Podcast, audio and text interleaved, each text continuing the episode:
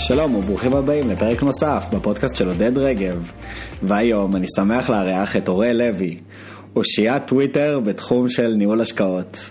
אורל מעלה באופן קבוע תכנים מרתקים בנושא השקעות בטוויטר, הוא כתב שם על חברות כמו Square, Shopify, פייסבוק ועוד. יש לו שם ארבעת אלפים ושש מאות עוקבים, שזו כמות מרשימה מאוד ביחס למובילי הדעה בתחום הזה. אורל הוא כתב אורח בדמרקר, ובנוסף, בקרוב מאוד יהיה לו טור קבוע בגלובס.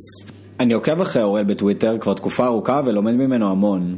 אורל לוי עובד כבר שש שנים בשוק ההון במספר רב של תפקידים. הוא בוגר תואר ראשון בכלכלה, אנליסט בבית ההשקעות מור, וכמו שנשמע בפרק, ההגדרה אנליסט היא מאוד צנועה ביחס לאחריות שיש לו בבית ההשקעות הזה שמנהל כ-שבעים מיליארד שקלים. הזמנתי את אורל כדי לדבר על השקעות בשוק ההון, בארץ ובחול, על העבודה שלו בבית ההשקעות מור, על איך נראה התהליך שהוא עושה כדי לנתח השקעה בחברה מסוימת, איך הוא ניגש להשקעה, גם בתור משקיע פרטי וגם בתור מוסדי. אתם מוזמנים לעקוב אחריי בטוויטר, עודד קו תחתון רגב, או בלינקדאין, על מנת לעקוב אחרי הפודקאסט ולקבל עדכון בכל פעם שפרק חדש עולה לאוויר. אם אהבתם את הפרק, אתם מוזמנים להמליץ לחברים שלכם, זה יהיה לי כיף ויעזור לי מאוד. כמו כן, יש לפודקאסט אתר, עודד מקף פודקאסט נקודה קום, שבו תוכלו למצוא את כל הכישורים שעלו מתוך הפרק, וגם תוכלו לשתף רעיונות או לכתוב את דעתכם על הפרק ועל הפודקאסט בכלל. אני תמיד מזמין את המאזינים לכתוב לי. זהו, תהנו מהפרק. אז שלום אורל, ותודה רבה שהגעת לפודקאסט. היי עודד, מה נשמע? תודה שהזמנת אותי. הכל מעולה, הכל מעולה. יש לנו ככה נושאים מעניינים ופיקנטים לדבר עליהם, אז בוא נצלול ישר פנימה. אני אנצל את העובדה שאתה אנליסט מקצועי בבית השקעות מהמכובדים שיש בארץ, ועשית לא מעט ניתוחים של השקעות בעצמך, וגם אתה חולק מידע מאוד מעניין. אז השאלה הראשונה שלי בתור ככה משקיע פשוט, אני הייתי שמח להבין מה קרה לחברות הישראליות בוול סטריט בחודשים האחרונים. אני רק אתן כמה מספרים לדוגמה ואז uh, נצלול. Monday ירדה מ-C של ארבע מאות וחמישים דולר למניה ל-מאה וארבעים. Outbrain מ-עשרים ואחת ל-עשר. טאבולה מ-אחת עשרה ל-ארבע. Lemonade מ-מאה וחמש עשרה דולר ב-C ל-שש עשרה דולר היום. גלובליש מ-שמונים ושלושה דולר ל-עשרים וארבע, וכמובן שזה רק הצצה, התופעה היא הרבה יותר רחבה. אנחנו כמובן, כל מי שמשקיע בשוק ההון יודע שהחודשים האחרונים היו לא פשוטים מכל מיני סיבות, אבל אני לא יודע, זה רק אני או שעושה רושם שהמניות הישראליות הוקו קצת יותר חזק מה, מהשוק הממוצע, בוא נגיד. תראה, קודם כל זו שאלה טובה, ואם אני אגלוי, אני צריך להיכנס שנייה ליותר סיבות טכניות. מה שבעצם קרה, חלק מהסיבות שמנויות הצמיחה חטפו מאוד חזק, זה אנחנו רואים את שיעור היוון שבא לידי ביטוי בתשואות אג"ח לעשר שנים עלה מאוד חזק, האלטרנטיבות למשקיעים היותר הסולידים נפתחו, ואז היה בעצם שיפטינג ממנויות הצמיחה למנויות הערך. רגע, אורל, אני רק ניקח בחשבון, יש מאזינים שככה רוצים להקשיב ולעקוב. אמרת כמה דברים, תשואת אג"ח לעשר שנים, יכול להיות שמישהו פספס את זה. בוא רגע, רגע נסביר קצת שלראות שאף אחד לא מפספס אותנו, כי נראה לי שאתה הולך להגיד דברים מעניינים, שלא נאבד אף מאזין בדרך. אז בעצם אם ניכנס לזה יותר בעיניים של משקיע, כביכול שיעור ההיוון או שיעור התשואה שמשקיע דורש לקבל עלה משמעותית, כי לאותו משקיע עכשיו נוצרו אלטרנטיבות. פתאום הפקדון הבנק, יכול להיות שאיך שתהיה העלאת ריבית הוא ישתנה וייתן לאותו משקיע אלטרנטיבות. פתאום התשואות אג"ח, כאילו הנכס החסר סיכון, התשואות אג"ח זה בעצם מבטא את הריבית החסרת סיכון במשק לעשור הקרוב, פתאום יש לך בשר, פתאום אתה יכול לקבל בשר, אז חברות פתאום, שפעם היית מוכן לשלם כל מחיר רק כדי לקבל את החשיפה עליהם, את הצמיחה הזאת, אתה פתאום אומר לעצמך, יש אלטרנטיבה, למה שאני אחשוף לאותה חברה? ואז מה שקורה מאחורי הקלעים זה שהמכפיל, או בעצם השיעור שאני מוכן לשלם כדי להשקיע בחברה, בחברה הזאת, הוא בעצם עולה משמעותית, ושיש התכווצות מכפילים, אז גם המניה יורדת. אז אם אני אכנס לחברות שאמרת, שאם אכנס לכל חברה, אז כל חברה יש סיבה בפני עצמה, שאני רוצה דווקא להיכנס לשתי חברות שדווקא אני כן מכיר טוב, זה Monday ו-Lemonade, שאם ניקח לדוגמה את Monday, שמאנדיי הם פשוט עשו אקסקיושן מדהים, ואני גם מאוד אוהב את השקיפות שלהם ואת הצמיחה שלהם, שבהתחלה גם מאוד זלזלו בהם, שבהתחלה לא ידעו איזה מוצר זה יהיה, אם זה מוצר שהוא יתחרה במייקרוסופט, וזלזלו בהם כל הזמן, והם פשוט הם הוכיחו כל הזמן שהם גם צריכים לעשות את המעבר הזה מה-אס אם בי לאנטרפרייז, ולשפר את הנט ריטנשן רייט שלהם, וגם לשפר את ה-איי יו וי שלהם, פשוט לשפר את האקסקיושן. איי יו וי, בואו נסביר. הכנסה ממוצעת חוזרת, כמו בדומה שיש בארפו, בחברות תקשורת למיניהם, הכנסה ממוצעת פר לקוח, אז פשוט הכנסה חוזרת ממוצעת, אז הם הצליחו לשפר הכל, אבל הבעיה הייתה, ואני חוזר אחורה, הם תומחרו מראש במכפיל מאוד גבוה, והמשקיעים אמרו, אין לי בעיה להיחשף לחברה הזאת, והסכימו לשלם מכפילים גבוהים, אבל וואנס נוצרה, נוצרה לאותם משקיעים אלטרנטיבות, הם חזרו אחורה ואמרו, אוקיי, אני כבר לא רוצה להיות בחברות האלו, למרות שכל מה שהחברות האלו הבטיחו, הם עקפו את התחזיות ועשו הכל בסדר, אז שום דבר בעסק לא קרה, פשוט המכפילים התכווצו, ולמונד סיפור אחר, אפשר גם להיכנס לזה. רציתי לשאול לפני זה על הנושא של המכפילים, אמרת המכפילים היו גבוהים ואז הם התכווצו, אבל אני מכיר מכפיל רווח, על איזה מכפילים אתה מדבר? וואה, שאלת השאלות. כי רק אה, אה, לשם העברה הרווח לא היה שם. נכון. בשום נכון, שלב. נכון. אז האמת שזו שאלה אם אני קצת הולך למור, וגם למקובה של אורל, כל הזמן דנים. האם נשלם את המכפיל הכנסות, או יותר נכון, מכפיל הכנסות לפעילות, או בשם המלא שלו אי וי סלס, זה נהוג, לא נהוג? אז אם ניכנס רגע למתודולוגיה הזאת, מתי זה כן נהוג, אז במקובה של אורל אני, אני אגיד ש... כלומר, המשקיע הפרט, אורל המשקיע הפרטי, אתה מתכוון?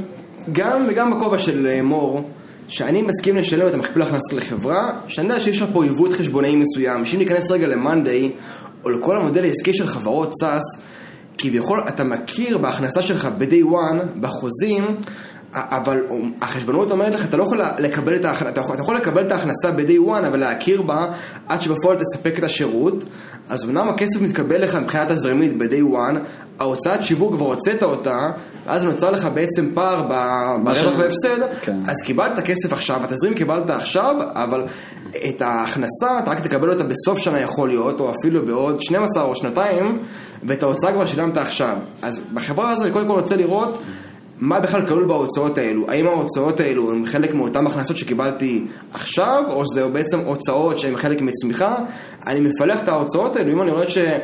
כן, יש לי פה שכל במרכיבים הכלכליים של העסק, או ביונט אקונומיקס, וכששיעור היבון או הצועות עולות, אז הסיפור פה קצת משתנה, המנגינה משתנית, אבל אם אני אקח דווקא חברה אחרת, שאני לא יודע אם ניכנס אליה, אבל זה כאן חברה מרתקת, כמו נגיד ספוטיפיי, שפה אמנם זה הכנסות חוזרות, אבל המרווח הגולמי שלי ב-Day One הוא באזורי עשרים וחמישה עד עשרים ושבעה אחוזים, שכדי להגיע לרווחיות, לרווח מייצג, אני צריך לשנות המון דברים, או אני צריך להגיע לסקייל מאוד גדול, פה לסיפור אחר. במאנדיי, שאתה מתחיל ב-Day One, ברווחיות גולמית די מייצגת של שמונים ושמונה עד תשעים אחוזים, מאוד קל לך להגיע לרווח. אנחנו רואים גם את המודל הזה בסאס, זה מודל שהוא מאוד נורמה, שאתה מתחיל ברווח גולמי של שמונים וחמישה עד תשעים אחוזים, וואנס הפסקת לצמוח, אתה בעצם מגיע לרווחיות תפעולית של בין ה-שלושים עד ארבעים אחוזים, תלוי איזה חברה אתה, ואתה נהיה חברה מאוד מאוד מאוד, מאוד רווחית. אז נגיד בספוטיפיי, הסיפור הוא שונה לחלוטין. למרות שאתה במודל של סאבסקריפשן, מודל של הכנסות חוזרות, כדי להגיע לרווחיות, אתה חייב להגיע לסקייל מאוד מאוד מאוד גדול. אני רק רוצה לראות ש... שכל המאזינים איתנו, וגם אולי אני לוודא שאני מבין את הדברים נכון, כי בכל זאת אתה המקצוען מבינינו.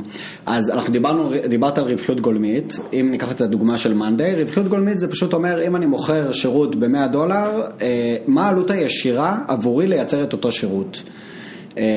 זו הגדרה נכונה? כן, בדיוק. ובעצם היא לא לוקחת בחשבון את מה שנקרא Customer Acquisition Cost. כלומר, אם אני הייתי צריך בפעילות מרקטינג כזו או אחרת, לא משנה פרסום בפייסבוק או בפרסומת בסופרבול, לרכוש לקוח באלף דולר, אז זה לא נכנס ברווחיות הגולמית. נכון. אז אני חושב בחברות התוכנה, בחברות הסאס, הדבר המרכזי זה להבין אם הן מצליחות לנצח את ה-customer, מה שנקרא lifetime value לעומת ה-customer acquisition cost, וזה קצת קשה להבין את זה, כי הרבה פעמים זה מאוד אמורפי. זאת אומרת, אפשר לראות מה ההוצאות של ה-sales and marketing, ה-אס אנד אם, אבל אנחנו כן יודעים לאורך השנים שאחר כך מתגלים סיפורים שחברות מצליחות לעשות כל מיני שנניגנס, למשל לתת לחברה קרדיט של עשרת אלפים דולר, מספר שהצטרפו לשירות, ואז החברה מצטרפת לשירות וכביכול משלמת על משהו שמקוזז כעלות מרקטינג, וכל מיני דברים מהסוג הזה. אז איך אתה מצליח להבין אם זה אמיתי או לא? וואו, שאלה קשה. שאלה קשה, באמת.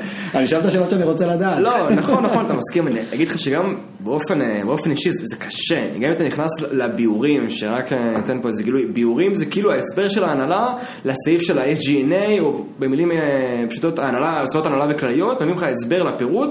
אז גם כשאתה נכנס לביאורים, אומרים לך בהוצאות שיווק מה קורה, אבל לא אומרים לך בדיוק, נגיד בהוצאות שיווק, מה הולך לרכישת לקוח.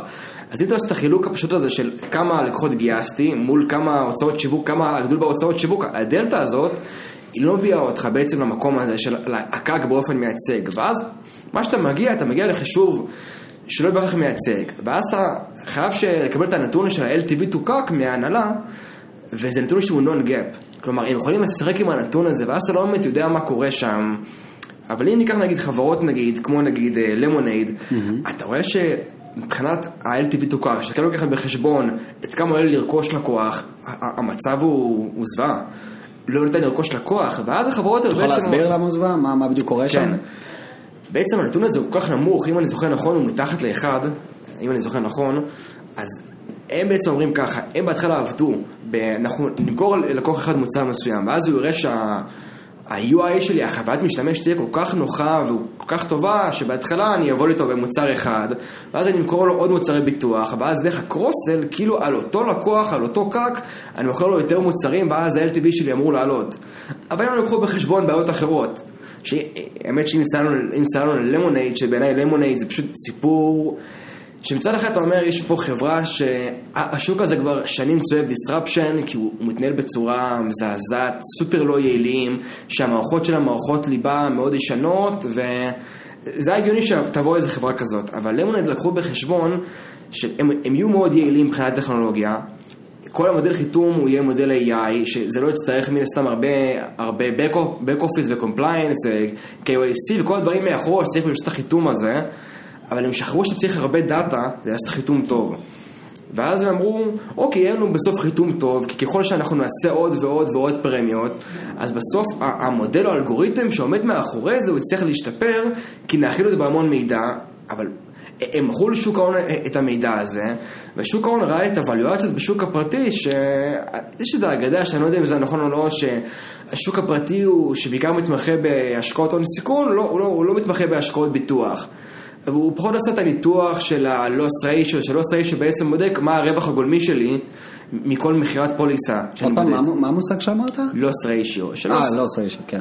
אפשר גם לתת איזה הסבר קטן, כי זה הסבר שזה מושג שהוא חשוב, זה בעצם אומר, once מכרתי פוליסה, אחרי כל התביעות או הקליימס, כמה בעצם נוצר לי רווח גולמי, שוב רווח גולמי, לא הוצאות תפעוליות, רק בודק אם אני מצליח לעשות את המוצר הליבה שלי בצורה טובה. כלומר, אם אני חברת הראל ואני מוכר ביטוח בריאות ב-מאה שקלים לחודש, אני בסוף שנה, אני אעשה אגריגציה על כל המבוטחים, אני יכול להגיד מכל מאה שקלים, נשאר לי תשעים שקלים, אני אפילו לא יודע מה ממוצע הרווח גולמי לחברות ביטוח. וואו. או שזה מתפרק. זה כל כך קשה, כי האמת ש... במקרה אני מכיר את העולם הזה קצת בסדר, אז זה לא משהו כל כך קשה לנתח אותו. גם השאלה איזה מוצר, אם זה אלמנטרי, שאלמנטרי זה יותר ביטוחים כלליים, ביטוח רכב, ביטוח דירה, ביטוח עסקים, אם זה ביטוח של זנב ארוך, שביטוח זנב ארוך זה יותר ביטוחים כמו ביטוח ריסק וביטוח בריאות, ביטוח שהמח"מ הוא מאוד מאוד ארוך. הבעיה שגם, כשאתה בודק את הלוס ריישו, יש הרבה משתנים שהם אקסוגנים, זה לא בהכרח קשור. once יש איזה עליית צועות, שכפי שאמרנו, עליית צועות משפיע על בעצם התרחבות המכפילים או התקפסות המכפילים, אז פה זה משפיע גם בצורה דומה. חברות הביטוח בעצם עושות איזה ניתוח שאומרות, אוקיי, אני לא יודע מתי אותו לקוח יצטרך את התביעה הזאת, הם עושים כל מיני הערכות אקטואריות. ואז once הביטוח הוא יותר ארוך טווח, הם עושות כל מיני אומדנים מסוימים, ואת האומדנים האלו, הם מאבנים אותו על פי הצועות. אז once הצועות משתנות, גם פה, העתודות שאתה חייב להשאיר במאזן שלך משתנות בצורה משמעותית, אז יכול להיות שכמו שהיה נגיד ברבעון האחרון לכל החברות ביטוח, נגיד ליברה, בשוק הישראלי, על ההפסד חד פעמי של בערך חמישה עשר מיליון שקל, בעיקר בתוצאה הזאת, למרות שיכול להיות שהרווח החתומי שלה הוא בסדר, בעיקר בגלל, בעיקר, בעיקר, בגלל משתנים של אקסוגנים, בגלל השינוי צורות, זה ישפיע עליהם, אז קשה גם לאמור. רק להבין, אתה התכוונת במקרה של ליברה, שהם היו צריכים להפריש כמו הפרשה לחובות מסופקים, כלומר, הם היו צריכים להפריש חמש עשרה מיליון, הם הכירו בזה כהפסד, למעשה הם לא הפסידו שום דבר, זה ביטחונות, הם היו צריכים להוסיף כסף לביטחונות. בדיוק, הם העלו את העתודות שלהם במאזן, וזה מה שבעצם גרם להם להפסד הזה. זה למה אני חוזר, מה שאמרתי קצת, גם לליברה וגם ללמונייד, מאוד קשה גם לאמוד את הלוסי שבצורה מייצגת, אבל מה שקרה של למונייד בהנפקה הם נפגשו עם משקיעים שהם יותר משקיעים מוסדיים, משקיעים שהם מכירים חברות ביטוח, שרגילים בעצם לאמוד את החברות האלו, וקודם דיברת על מכפיל הכנסות, הם רגילים לאמוד את החברות ביטוח על פי price to book ratio, בעברית בעצם מכפיל הון, בעצם כמה הון העצמי שלך בהנחה שהוא די מייצג, וכמה בעצם תשואה אתה מייצר לי, או כמה בעצם השווי שוק שלך, ועל פי זה אז כל מיני מכפילים. פתאום אמרו את למונייד ואמרו אין פה שום קשר, ובררו גם שכל ה-K P Is המוכרים, כמו loss ratio, loss ratio, combine ratio, ש-combine ratio בעצם אומר מה ההוצאות הגולמיות שלך, ומה ההוצאות התפעוליות שבעצם נועדו בעצם כדי להעמיד את הפוליסה הזאת, או פשוט בשפה עממית מה הרווח התפעולי שלך, הם ראו שאין פה שום יוניט אקונומיק שעושים שכל. אבל הם בעצם אמרו, אוקיי, יכול להיות שהחלום שלהם כן יתגשם, שהם יקראו לאותו לקוח המון פוליסות על אותו לקוח, שאותו גם לקוח גם בעצם יחזור וירכוש כל הזמן אותו פוליסה, כלומר שהריטנשן רייט כל הזמן יעלה, בזכות החוות משתמש המאוד טובה, בזכות זה שלמונייד בעצם ישלמו את התביעה שלך באופן מאוד מהיר, כי הם גם מאמינים לך, וכל גם המענה האנושי פה הוא מענה שהוא בוט, אז הוא גם פועל עשרים וארבע שבע. אני זוכר שהם הוציאו פי אר כזה מפורסם לפני איזה שנה של הקליים הכי מהיר בהיסטוריה, נכון? משהו כמו מישהו דיווח על זה שפרצו לו לבית ותוך איזה חמש דקות הוא קיבל העברה בנקאית על הסכום של הפוליסה, שזה היה מאוד מרשים, וכמובן אחלה פי אר שבעולם. כן, הם גם הביאו דן אריאלי, עשו כל מיני ניתוח התנהגות, סיפור שבאמת מרשים, אבל עבר פרק זמן מסוים, ואז המשקיעים בשוק ההון, זה עוד גם לפני מה שאמרנו עם התשואות, לפני השיפטינג בין הצמיחה לערך, הם אמרו, אוקיי, ה-K P Is פה הם לא משתפרים, אז אולי הדיסטרפשן הזה הוא לא, הוא לא יקרה, ואז יכול להיות שבכלל עדיף ללכת למקומות אחרים, שאם אני הולך לחברות דווקא סאס, כמו דאקריק או גיידווייר, שהן בעצם באות לחברות לגסי, חברות גדולות כמו נגיד הרל והפניקס, ואומרים, תקשיבו, פשוט תעבדו איתי, אני חברת סאס, אני אעשה לכם את כל המודל בצורה שהיא חכמה, פשוט כמודל של, כמודל מנוי, תעבדו איתי ככה, ואז שוק ההון אמר שאולי בכלל אני אעשה את המעבר הזה מחברת למונייד לחברה כמו דאקריק, שהיא אומרת הפורטה שלי, היתרון היחסי שלי זה בתוכנה. אני לא מכיר אותם, מה בדיוק הם מציעים בתור תוכנה החברה הזאת? את כל המערכות ליבה שאתה פועל מאחורה, את הבק אופיס של הראל, בדיוק, בדיוק, כל הקומפליין. אז זה משחק אחר מלמונייד, למונייד זה in front of the client, נכון, נכון, בשפה זה נקרא frontier carrier, שהם סוחבים בעצם את הפוליסה על המאזן שלהם, גם פה לספור בפני עצמו, שאין לך גם מספיק און עצמי כדי לשרת מאזן מספיק גדול, כלומר מספיק פוליסות. זה נקרא מבטח משנה? מה? החברות האלה הם מבטח משנה? איזה מהם? החברות שציינת, דנקיק ו... לא, לא, הם חברות תוכנה ממש פיור סאס. אז הם לא סופגות את ה... אז למה אמרת שהן סופגות את הפוליסה? לא, אני אומר, למונייד הם כאילו אמורות להיות ה-frontier carrier, שלקחת את כל הסיכון למאזן שלהם. חברות שהן לא מכירות את זה, הן לא מכירות את העולם הזה, שגם ניתוח הון והקצאת הון, זה עולם שהוא שונה להם לחלוטין. אם אני זוכר נכון, למונייד כן מעבירה את הביטוחים למבטח משנה, נכון? חלק. חלק מהם. כן. כן. נגיד ליברה, לצורך הדוגמה, הם מעבירים כיום, הם מעשירים נגיד חלק מאוד קטן, אבל הרוב מעבירים למבטחי משנה, מה שיקל עליהם לצמוח. האמת שיש גם המון סטארט-אפים שנותנים מענה בתחום הזה, כמו נגיד וסטו, שבעצם מביאים לך פתרון. כלומר, אתה עושה נגיד איזה איגוח לכל הפרמיות שלך, תעביר את זה כדי שתוכל לצמוח, אבל למונייד זה בעצם סיפור שגם אני למדתי ממנו לא מעט, שזה שחברה שלה פתרון שהוא טכנולוגי, זה לא בכך כל כך מכיר עליה להיכנס לתחום ולשבש אותו, וגם ראינו את זה בעוד עולם, עולם שזה דווקא תחום ההתמחות שלי, בעולמות הפינטק. כל הבנקאות הדיגיטליות, הבנקים הדיגיטליים אמרו שהם יכנסו לעולם מסוים ועשו דיסטרפשן, כי יש המון לקוחות שהם unbanked, אבל הם שחרו משהו מסוים. כדי להיות רווחי בבנק, אתה חייב להבין את ה-unit economics בבנק. אתה יכול להפוך את הבנק למוצר שהוא הרבה יותר יעיל, אבל אתה חייב להבין את המודל העסקי בצורה טובה.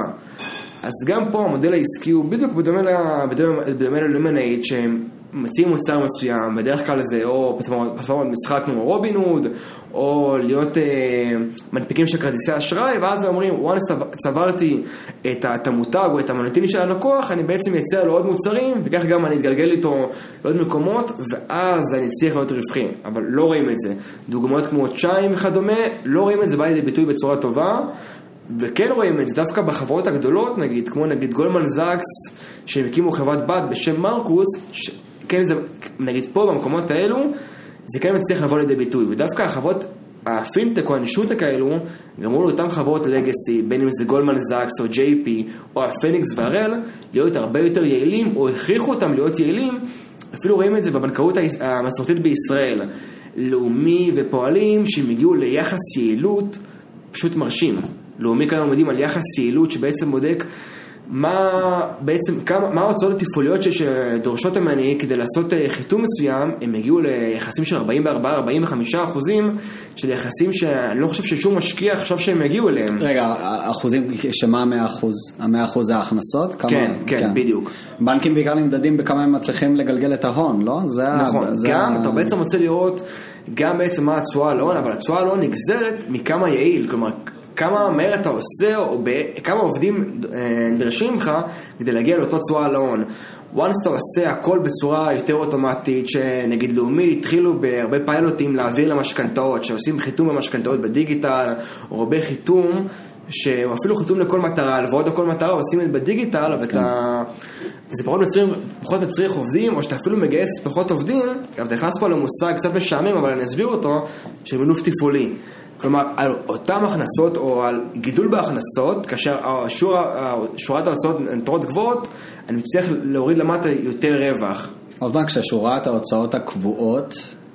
כלומר, שההוצאות, ה-אס ג'י אן איי, ההנהלה וכלליות נותרות קבועות, ושיעור ההכנסות גדלות, אני מצליח להוריד למטה הרבה יותר. כלומר, השיעור הרווחיות שלי גדל. כן. אז זה מה שלאומי עשו. והם המשיכו גם לשפר את זה, אבל מה שדחפתם לשפר את זה ולהיות רעבים לשפר כמה שיותר את שיפור ה- היעילות, או אפילו לחשוב על איך למקסם את הצועה להון, זה הפינטקים. אוקיי, okay. זה, זה מה שדחפתם קדימה, אתה אומר. בדיוק, בדיוק. אז דיברנו על החברות הישראליות בוול סטריט, וככה מ... קצת סללנו ימין השמאל, אבל בעיניי זה נושא שהוא חשוב. לגמרי, לגמרי. אז אני ככה שמעתי בין המילים שאת מונדיי אתה יחסית בוליש, לגבי החברה, כלומר, אתה מאמין בחברה, ולמונייד ההפך, אם, אני, אם הבנתי נכון בין השורות. תראה, שלומי, חוש שאני מעריך, ואני לא מתבייש להראות אותו בפרק פה. שלומי ארדן. כן. כן.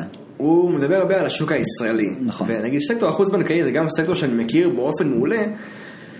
אני יכול להגיד לך ברמת קונביקשן מעולה, בעוד שנתיים, מה יהיה הרווח? באמת, כי אני מכיר את הלקוחות שלו, את הספקים שלו, אני מכיר את כמה היום העלויות מימון שלו, שזה בעצם העלות חומרי גלם שלו, הקורס באנגלית. לגבי איזה חברה? לא משנה, לא, לא ציינתי שם, אבל אני יכול, כל חברה בין אם זה מלרן או פעל. אה, בסקטור, בסקטור האשראי החוץ-בנקאי. אני יכול להבין ברמה מדויקת, בעוד שנתיים, מה יהיו התוצאות. אני יכול להבין. וברמת מכפיל, נגיד אני מניח שהמכפיל, כלומר, מה שהיום המשקיעים יכולים לשלם, גם אם הוא יישאר, נגיד, אותו דבר, שמונה או עשר, בהנחה שאני יודע מה הרווח יהיה בעוד שנתיים, ברמת מבוקות די גבוהה, קל לי גם להגיד מה המניה תעשה. עכשיו, במונדיי, לצורך הדוגמה, דיברנו על אי וי סלס, זה מכפיל הכנסות, מתי אני כן מוכן, מתי אני מרגיש בנוח לשלם אותם. אבל מה שלא אמרתי, זה התיאבון הסיכון של המשקיעים. היום, נגיד, המכפיל הכנסות, נגיד, במונדיי, בקירוב, נגיד, הוא עשר, שתים עשרה, לידי שנה אתה מסתכל, שלפני שנה, נגיד, הוא עשרים, עשרים וחמש, רק האלמנט של המכפיל פה שיכול להשתנות, או התיאבון של המשקיעים לסיכון, רק פה אני יכול לחוות סיכון, או אני יכול לחוות דאונסייד די דרמטי, שקשה לי לאמוד אותו.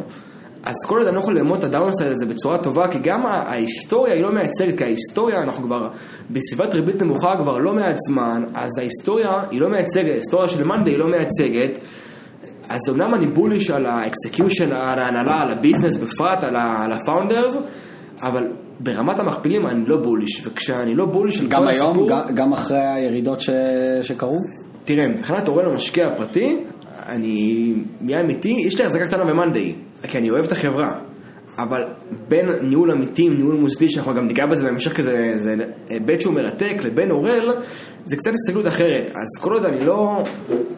אני לא יודע מה התיאבון של המשקיעים, שזה היבט שהוא מהותי, כי יכול להיות שרק על התקפסות מכפלים, אני יש לי פה עוד חמישים אחוז דאונסייד, זה מהותי.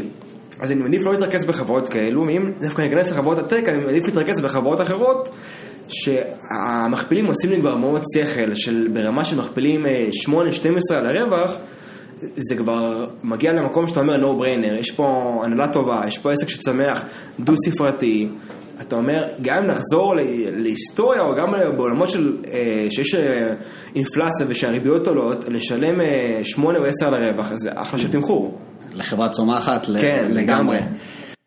דיברת על התיק האישי שלך, אפשר לשאול מה ההחזקה הכי גדולה שיש לך בתיק האישי היום? וואה.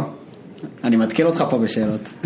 תראה, קודם כל, אני אגיד מראש שאני מוגבל, בגלל שאני עובד בגוף גדול או גוף מוסדי, ויש לי גם רישיון של מנהל תיקים, אז אני חייב להחזיק ניירות בחול בשווי של מעל מאתיים או מאתיים וחמישים מיליון דולר, ואסור להחזיק חברות ישראליות. אז כמובן שכל התיק שלי הוא מוטה לחול. רגע, אני לא הבנתי את זה. לך, בתור בן אדם פרטי... אה, אתה לא מכיר את זה. אסור לך? כן, אסור לי. למה? לצערי. מה, מה ההיגיון? כי תחשוב על זה שאנחנו גם ניגע בזה. ההסתכלות בגוף מוסדי, להבדיל מהדג' פאנד קטנה, שקשה לה להזיז את הנייר, אני יכול רק כדי להתכסות, להזיז את הנייר בצורה, רק כדי להתכסות, להזיז את הנייר בצורה מהותית, אז לא יהיה פה איזה ניגוד, כלומר, שנגיד, אני לא אחזיק חברה בשם אלרן, שנגיד, מור מחזיקים תשעה אחוז בחברה. ואז תריץ אותה במוסדי. כי הוא בלס, נגיד, אני ממליץ במור, תקשיבו, אנחנו מחזיקים מעט מדי במלרן, צריך להגדיל חשיפה, ואני גם מחזיק את בתיק האישי, יכול להיות שהנייר יעלה, זה למה יש את ההגבלות האלו. הבנתי. אז, אז עכשיו שאנחנו יודעים את המגבלות האלה, מה ההחזקה הכי גדולה שיש לך בתיק האישי היום? אז, מכיוון שאני גם אחראי על חלק גדול מה, מהלוקציה במור, של שישים וחמישה עד שבעים מיליארד שקל שאני עוזר שם, שזה מחולק שגם שווה להתייחס לזה גם בקרנות נאמנות, גם בגמל וגם בניהול תיקים, אז אני בעצם עוזר להם ו... אני גם חלק מהתיקה שלי, גם נמצא שם, בין אם זה בגמל להשקעה במור, בין אם זה בקרנות נאמנות, בכמה קרנות נגיד במור מניות טכנולוגיה, במור מניות ערך, שההמלצות שלי נמצאות שם. זה חלק גדול מהכסף שלי, שאמרתי שאני לא יכול להיחשף לשוק הישראלי, ובדיוק ככה אני נחשף לשוק הזה. ובחול, אני מנסה יותר בעצם לשבת על חברות שהן קומפאונדרס, חברות שהן מכפילות עצמם כל שנה, שאני נהנה מהריבית לריבית, יש לי קונביקשן שהוא ארוך טווח, שאני בעצם עושה פה איזה ניהול השקעות שהוא...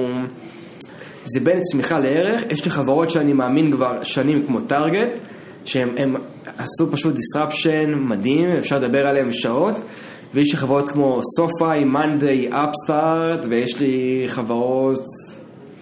יש לי הרבה חברות שם, יש לי בערך שתים עשרה חברות שם, שאני לא רוצה להיכנס לכולם, אבל כל חברה שם, אני מנסה שיהיה לי שם קונביקשן מאוד גדול, והאמת שגם כל חברה שאני רשום לה גם בטוויטר, בין אם זה בסקוואר או ללמון, אז, אז אני אוהב גם להחזיק אותם באישי, שיהיה לי גם מה שנקרא skin in the game. לגמרי. זה גם דורש ממני להגיע לרמת מובהקות של הכי גבוה שאני יכול להגיע.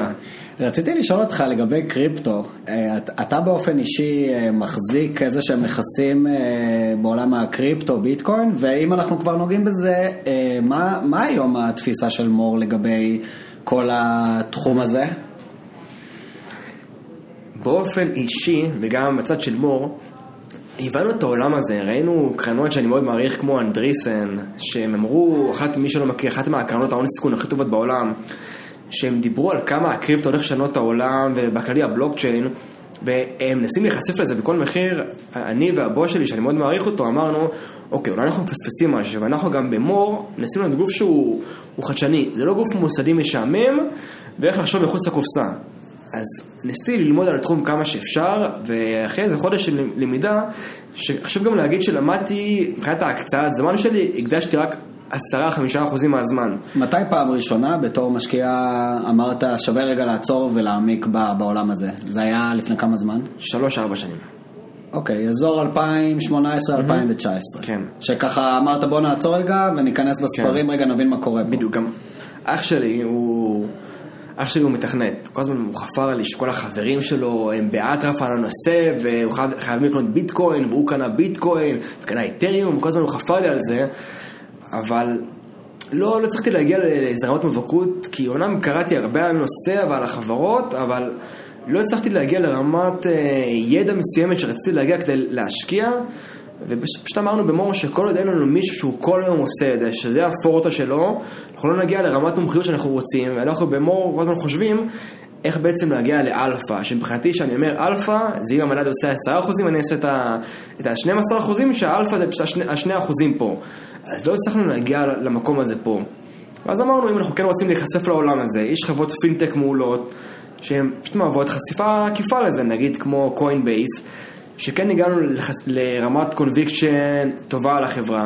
מה שיפה בקוינבייס זה שזה חברה רווחית לכשעצמה, כלומר, לא רק שהיא נותנת לך חשיפה לקריפטו, היא רווחית, נסחרת במכפיל מעולה היום, ונסחרת תקופה.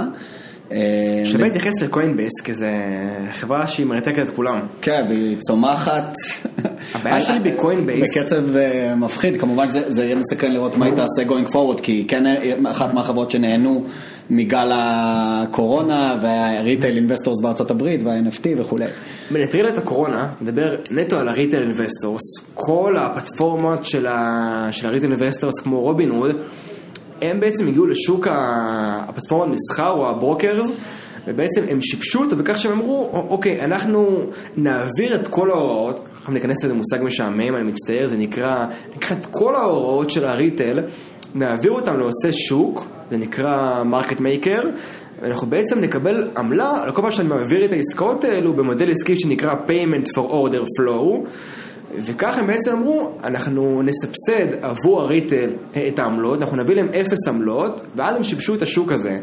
ואז הבינו ב-אלפיים ועשרים שכל המודל הזה הוא לא בכך עושה שכל, כי יש פה איזה ניגוד עניינים, אבל לא נפסטור ראשות, הרבה חברות נכנסו לתחום הזה, וקוינבייס, שמין הסתם גם בתחום הזה, הם להבדיל מרובין-הוד, הטייק רייט או העמלה שהם גובים עבור מסחר בקריפטו הוא די גבוה, הוא בין אחוז וחצי שלושה אחוזים, תלוי אם זה לקוח שהוא ריטל או מוסדי.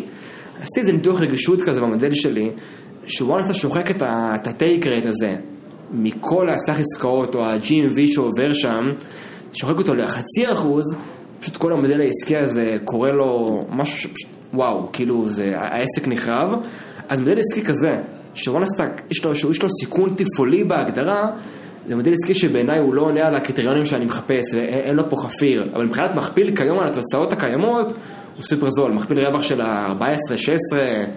אני חייב להגיד שלדעתי, לשים את קוינבייס ורובין-הוד באותו, באותה השוואה ובאותה קטגוריה, לדעתי זו טעות. קוינבייס היא בעיניי חברה מדהימה, שלהבדיל מרובין-הוד יש לה דיפ טכנולוגי. כל, כל האתגר הכי גדול בעולם של קריפטו ונכסים דיגיטליים זה הסקיוריטי, ההבטחה של אותם נכסים. לקוינבייס יש היום את הטכנולוגיה המובילה בעולם בשמירה על נכסים דיגיטליים, שזה בעולם הזה זה, זה דבר נכון. לא טריוויאלי בכלל. להבדיל מרובין-הוד שבעצם כמו שאמרת מעבירה את האורדרס לגוף אחר, קוינבייס עושה את כל הטריידינג אין-האוס, היא גם היום הסנטרל פוינט, זה הגייט לקריפטו של רוב האוכלוסיית העולם. נכון. ופעם שלישית ואני זה, זה שאני לא יודע כמה אנשים יודעים את זה, כמה אנשים לקחו את הזמן לחפור את זה, אבל קוינבייס בתוך המניה, אתה בעצם, אם אתה משקיע במניה, אתה מחזיק קרן הון סיכון מהטובות שיש בעולם, חד משמעית. אני יכול להגיד לך, אני בזבזתי או השקעתי לא מעט זמן בלחפור על העולמות האלה.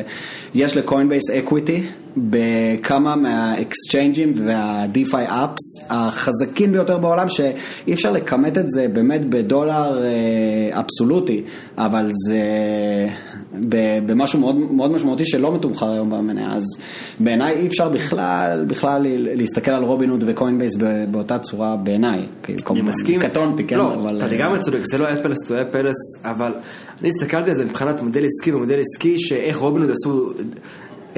דמפינג למחירים של שוק הברוקר, ואיך פתאום כל הברוקרים הגדולים של ג'יי פי, סיטי, שלא האמינו לזה. הם עשו פרונט-אנד שלא היה דבר כזה בעולם המניות, שיורד עליך קונפטי כשאתה קונה מניה. כל המודל הזה הספציפי של הגיימיפיקציה זה גאוני. זה גאוני, זה גאוני. מבחינתי שאני מסתכל על זה, אם פתאום ביידן יבוא ויעשו משהו יחסי דומה, ולא מדבר על כל זה שקוינבייס בסוף זה יהיה one stop shop בכל התחום של קריפטו, ואני יודע את זה, ובריין בעיניי הוא מאדם מרשים. אני... מנכ"ל מדהים. וואו. אבל כשאני רוצה להיחשף לחברה, אני תמיד שואל את עצמי למה אני נחשף פה. ואם לוקחים חלק מהכסף שלי, או חלק מהכסף של המשקיעים בפרט, קונים חברות, זה לא מה שאני רוצה להיחשף, אני רוצה להיחשף לעסקי הליבה פה, וזה שיש פה חלק מחברות פורטפוליו שלא משוערכות, וזה יכול להיות ספר ערך בעתיד, אם הייתי מרגיש מאוד בנוח בעסק, זה היה קטליזטור, וזה היה עוד איזה משהו שהייתי אומר, וואו, מגניב. אבל אם יש פה סיכון משמעותי לעסק, זה משהו שהוא קשה לי, אבל בהנחה ולא יהיה פה דמפינג למחירים מצד ביידנס, וואו, זה עסק שהוא המשיך לצמוח, ובעיניי גם, בתור מישהו שגם לא מצליח להגיע לקונביקשן מספיק גבוה בתחום הקריפטו, חשיפה לתחום הזה, או חשיפה לתחום, או אפילו דרך סקוואר, חשיפה דרך חברות אלו לתחום הזה, חשיפה מעולה. אז אני מנסה לרדת לסוף דבריך. אתה אמרת מצד אחד שאתה ככה לא הבנת את התחום הזה עד הסוף, או אתם במור ככה שקלתם ולא הבנתם, אין דיאט, אתם היום כן חשופים לתחום, כלומר בחרתם כן להיחשף לתחום הזה. אנחנו חושפים בצורה עקיפה, נגיד דרך חברות כמו SoFi או Square בשוליים. Coinbase לא? אוקיי. לא, לא. בגלל הסיבה שאמרתי, אבל כן הבנו שיש פה משהו, ראינו משקיעים כפי שאמרתי שעושים פה דידי וקראנו דידי וגם עשינו גם חלק מה... היינו עדים, עשינו דידי בעצמנו לחברות לא סחירות, מכל אינבסט, מכל מיני קרנות או לסיכון, וחלק מהדידי שעשינו, ראינו את הטכנולוגיה, ראינו את החברות האלו, אנחנו מבינים את העתיד, אבל שקשה לך להבין את הטכנולוגיה בפנוחו, או שבו, כמו שבורן באפט היה אומר, ולהגיד, אם אתה לא מצליח להבין את העסק ממש, אם אתה לא יכול להסביר את זה לילד, לילד בן שנתיים, אל תשקיע בזה, תשקיע על משהו שאתה מבין. וקוינבייס, המודל העסקי, אני מבין. SoFi או Square, אני מבין מאוד טוב. זה עסקים שאני יכול גם להגיע לרמת מובהקות, שאני כל הזמן חוזר על זה, וכל הזמן חשוב גם בהשקעה להגיע לרמה מסוימת של מובהקות, כדי באמת להביא את האלפא. חשוב על זה שיש עכשיו איזה סלוף במניה, כמו שעכשיו אמרנו בחברות הישראליות. אם אתה לא מספיק בטוח בעסק, אז אותו סלוף של חמישים, שישים, שבעים אחוזים ירידה במניה יכול להפחיד אותך.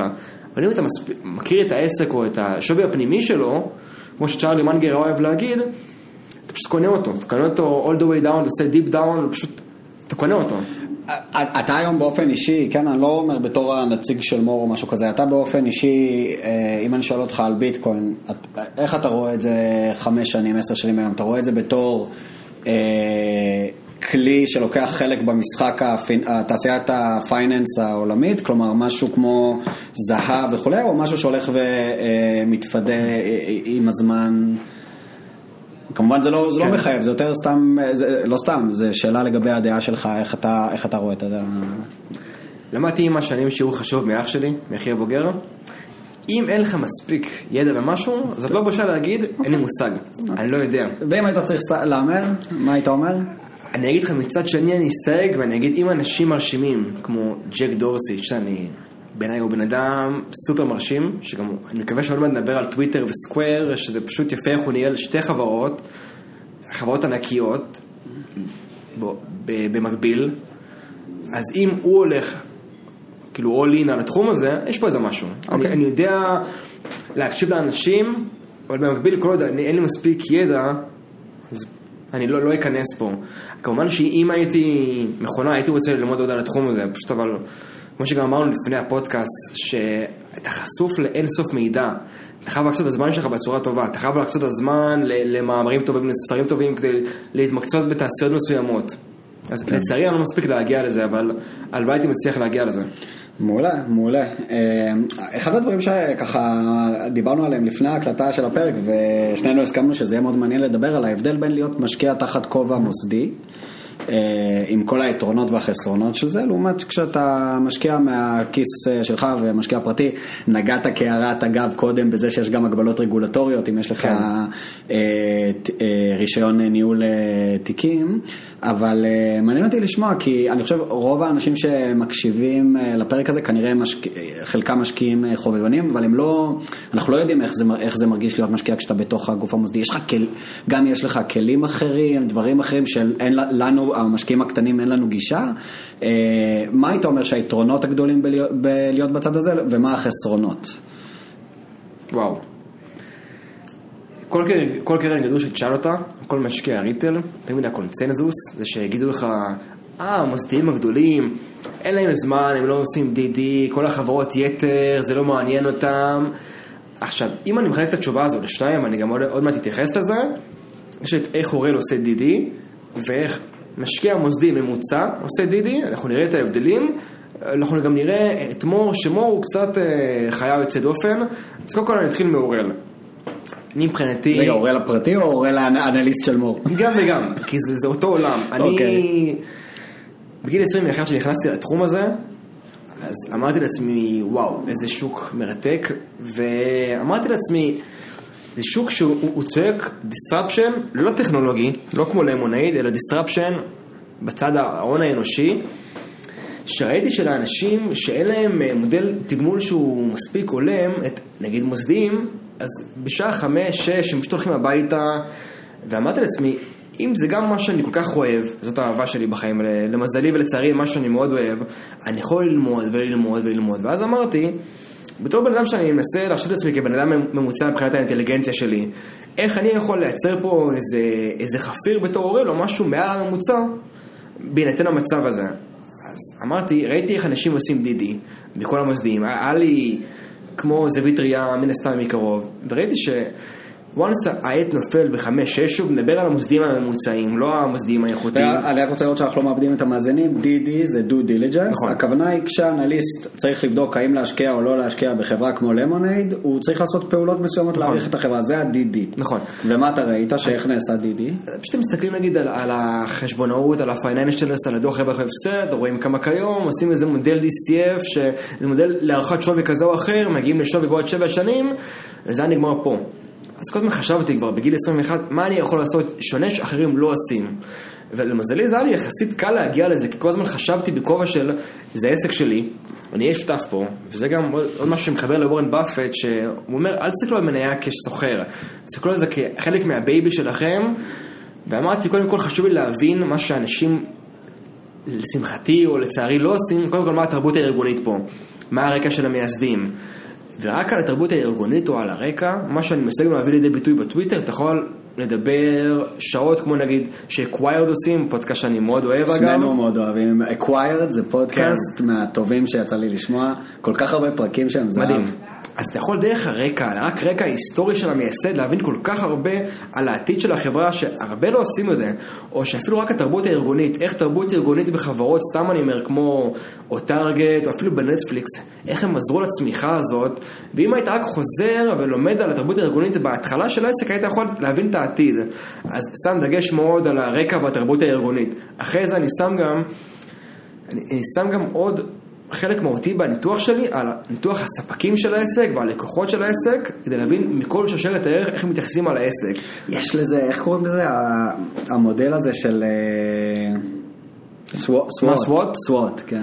זה לא... כן, אני לא מקטלג את זה ככה, אני רוצה להבין מכל שרשרת הערך איך מתייחסים לעסק, האם הלקוחות מרוצים, האם אותו עסק מציע לקוחות את כל המוצרים שהוא יכול להציע, האם העסק הם אגרסיביים במחירות, האם הם לא אגרסיביים, איך הלקוח רואה אותם, איך הספקים רואים אותם, ושאתה מקבל את כל שרשרת הערך, ושאתה גם בודק את המתחרים, ואז אתה רק יורד לניתוח, אתה יכול להגיע לרמת עומק די גבוהה, ואז... אתה מבין שלא הרבה עושים את זה. אתה רואה את המספרים עם קונטקסט, זה לא רק מספרים בלי... אתה מכיר את פרופסור דמודרן מ-אן וואי יו? כן, כמה קורסים עשיתי שלו? הוא מדהים, הייתה לי הרגשה שאתה עוקב אחריו ומכיר אותו טוב, אז יש לו אפילו ספר, הוא הרצה על הנושא הזה כמה פעמים, ויש לו ספר שנקרא משהו כמו Stories and Numbers או Numbers and Narratives. בגדול מה הוא אומר? שיש משקיעים שהם נטו numbers, תראה לי דוחות, תראה לי כל המכפילים ו-די סי אפים ואקסלים, ואני אחליט אם זה השקעה טובה או לא, מצד אחד. מצד שני, יש את האנשי הסטוריז. נכון. תספר לי את הסיפור של החברה. טסלה, זה הייתה מניית סטורי המון שנים, לא היה שם נאמברס בשום צורה. ואנשים האמינו בטסלה בגלל הסטורי. ו... וזה נחמד, שאני שומע אותך מדבר, זה ישר עלה לי לראש, שבעצם מה שאתה עושה, אתה רוצה להסתכל גם על הסטורי של החברה, וגם על הנאמברס. נכון. חשוב לי גם כל הזמן ללכת לבקר את העסק במפתיע, בלי שהוא מזמין אותי, כלומר כל הסיורים לאנליסטים ובכלים מוסדיים, פר זה שופוני, באים, מאכילים אותך קצת, ואתה לא באמת רואה את העסק כמו שצריך, ואז שאתה מבקר אותו במפתיע, בלי שהוא רואה, אתה יושב מחוץ לעסק, ואתה רואה את ההתנות הלקוחות, איך שמתי האור נכבה, אתה יכול להבין כל כך הרבה דברים מתוך זה. אתה יכול לעשות את זה לחברה כמו לימונייד? אתה יכול... בטח. איך היית עושה את זה לחברה כמו לימונייד? שלך אנשים או חברים, או שאפילו הייתי סוחר מומחה. זאת אומרת, אתה מדבר על להיכנס פיזית למשרדים איפה שה-אר אנד די, או להיות לקוח של לימונייד, להירשם בארצות הברית, לקבל ביטוח ולהרגיש מה החוויה? גם, גם וגם. גם בתור החוויה האישית שלי. עשית את זה לחברה? לא, אני ספציפית לא. עשיתי ליברה נגיד. אוקיי, שמה לקחת ביטוח דרכם? עשיתי סתם, ביטחת עצמי לראות כמה באמת התהליך, האונבורדינג הוא באמת מהיר. באמת שהוא היה, אמרי להגן, הייתה מאוד מאוד מהיר. יפה. אז נגיד שם, יש לי, זה גם חלק מהכלים בתור מוזיאי שאני אכנס לזה בהמשך, אבל הייתי סוחר את זה, מישהו שעשה לי את כל זה. אם נגיד, נגיד אני עושה ניתוח לחברה טכנולוגית, גם בכובע של אורל וגם בכובע של מור, הייתי סוחר את זה מישהו, שגם יעזור לי בדידי, כלומר יעזור לי בבדיקת נאותות שלי, לראות שהטכנולוגיה פה, כי מכמה שאני ועשתה שקועות בטכנולוגיה, אני סתם אני לא טכנולוג. תראו אותה שהוא יבדוק לי מאחורה, האם יש פה באמת טכנולוגיה טובה, אז זה עוד חלק מהניתוח שאני עושה, ווואני סגעתי לכל, אני גם צריך, אני לא, אני לא משקיע עוד לסיכון בסוף, אני צריך שהמספרים יתחברו לי גם לסיפור, ואם יש לי גם סיפור טוב, וגם מספרים שעושים לי שכל, אז זה לא בריינר, אבל אם אני לא את זה ולא את זה, אפילו ייתן לי דוגמה אישית, שתמיד אוהבים לדבר על ההצלחות. אז דווקא אני מדבר על טעות קרדיט שהייתה לי לאורך השנים.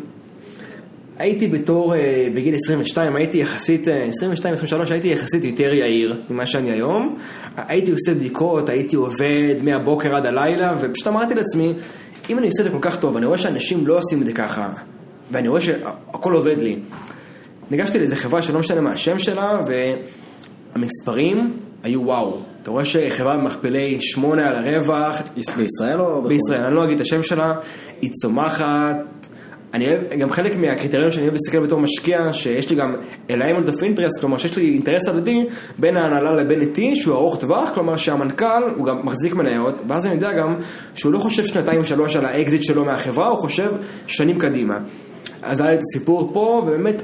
הכל הסיפור הוא ה-no-brainer, תעשייה צומחת, חברה מובילת שוק, בלקת לצרכנים, היה לי גם מי ששכרתי בעצמי שעושה מדגם, בתוך כל הלקוחות שהוא עשה לי מדגם, מי ששכרתי באופן פרטי לא מטעם מור, אז אחרי בדיקה כזאת אמרתי, אני מרגיש בנוח, אנחנו בתור מור הובלנו עסקה שאני הובלתי, של כמה מיליונים, פשוט אחרי שנתיים הבנתי שאותה הנהלה, זה היה, לא מה שחשבתי, זה לא הנהלה, זה לא הנהלה רעבה שבאה לקרוא את העולם, זה הנהלה שתן להם בשלוש, ארבע, זהו לזרוק את העד ולא משנה, לא חשוב להם עסק, ופשוט טעיתי.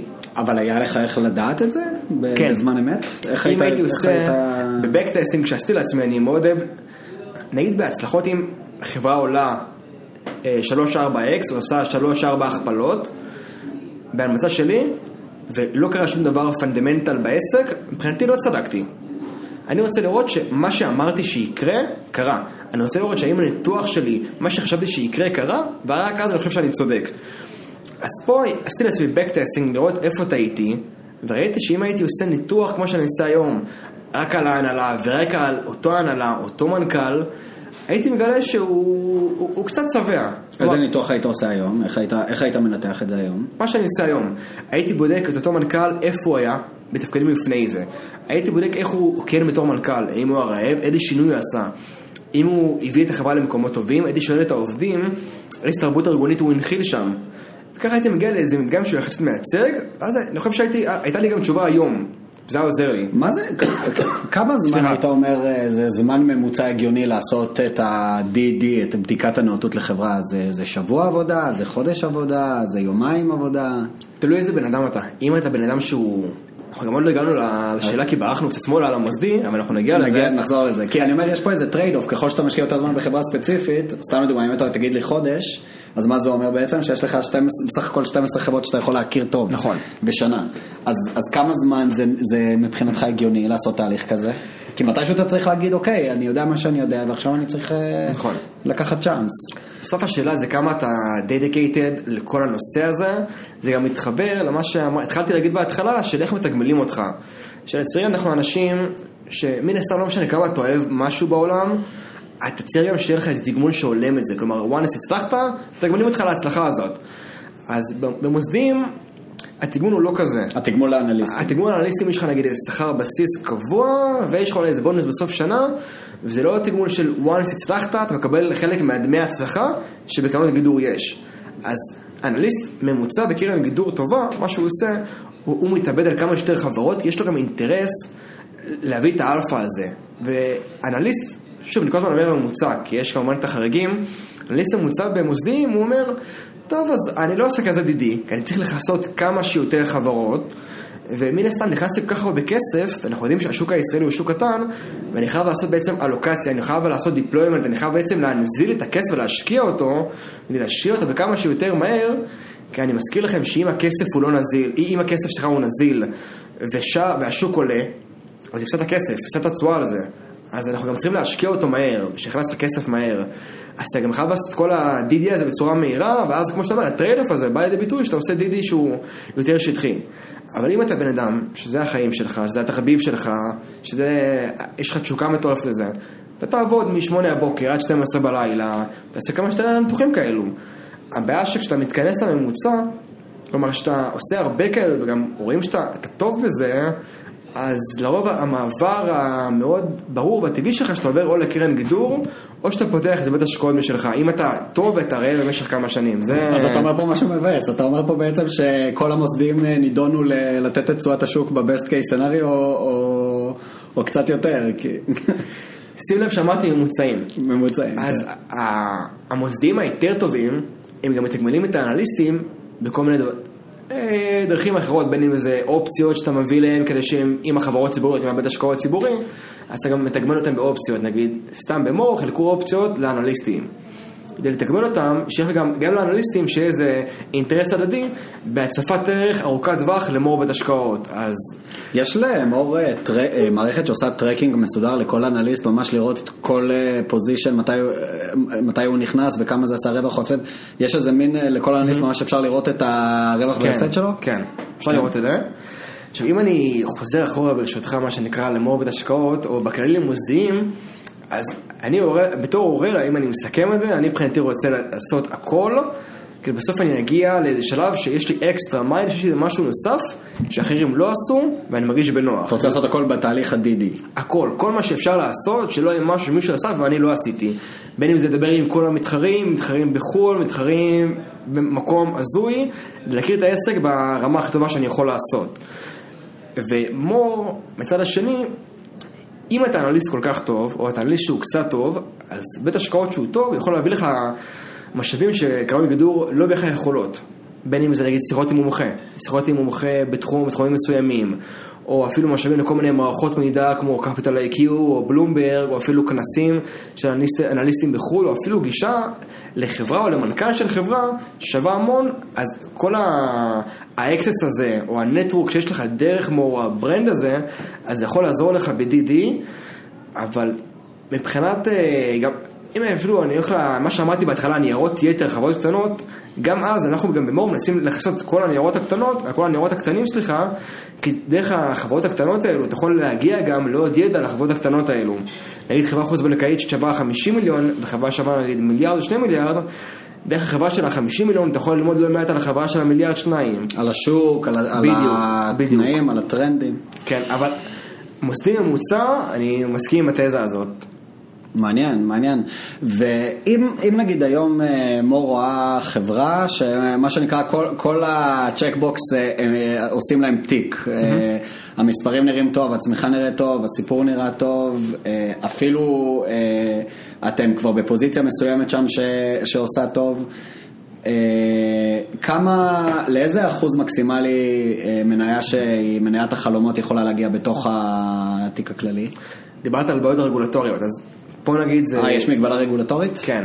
כמה? תלוי אם זה אג"ח או אם זה מניה. אם זה מניה. אם זה מניה בתוך אותה חברה, בתוך הקרנות הימנות, או בתוך כל מור בית השקעות, זה תלוי, זה יכול להיות בין חמישה לעשרה אחוזים במניה, תלוי איך אתה מסתכל על זה, אם זה ברמת בית או אם זה ברמת חברה מסוימת, ואם זה אג"ח, אז אם זה חמישה או עשרה או עשרים וחמישה אחוזים מכל הסדרה, שוב ברמת בית. אז אם אנחנו מגיעים לרמת מבוקות מסוימת, אנחנו נעזיק, נגיד כמו מלרן, תשעה אחוזים מהחברה. נגיע למקסימום שאפשר כמעט, כי זו חברה שאנחנו מאמינים בה, אנחנו מכירים אותה, אנחנו גם, שאנחנו גם אוהבים לעשות במור, מה שאני אוהב לעשות זה להשקיע בחברה קטנה, בהנפקה, וללוות אותה כל הדרך, גם לנסות לעזור לה, להציף ערך שם, להכיר את אותו מנכ"ל, מנכ"לים אחרים, לעשות את הנטוורק הזה, שדרך הברנד של מור אתה יכול לעשות, וככה גם לעזור להם, אז גם מן הסתם מור נהנים מזה. אז לשאלתך, אם אני רואה חברה שאני מאוד אוהב, או חברה שאנחנו מאוד אוהבים, אנחנו נגיע ל-all the way, על ה-עשרה אחוז.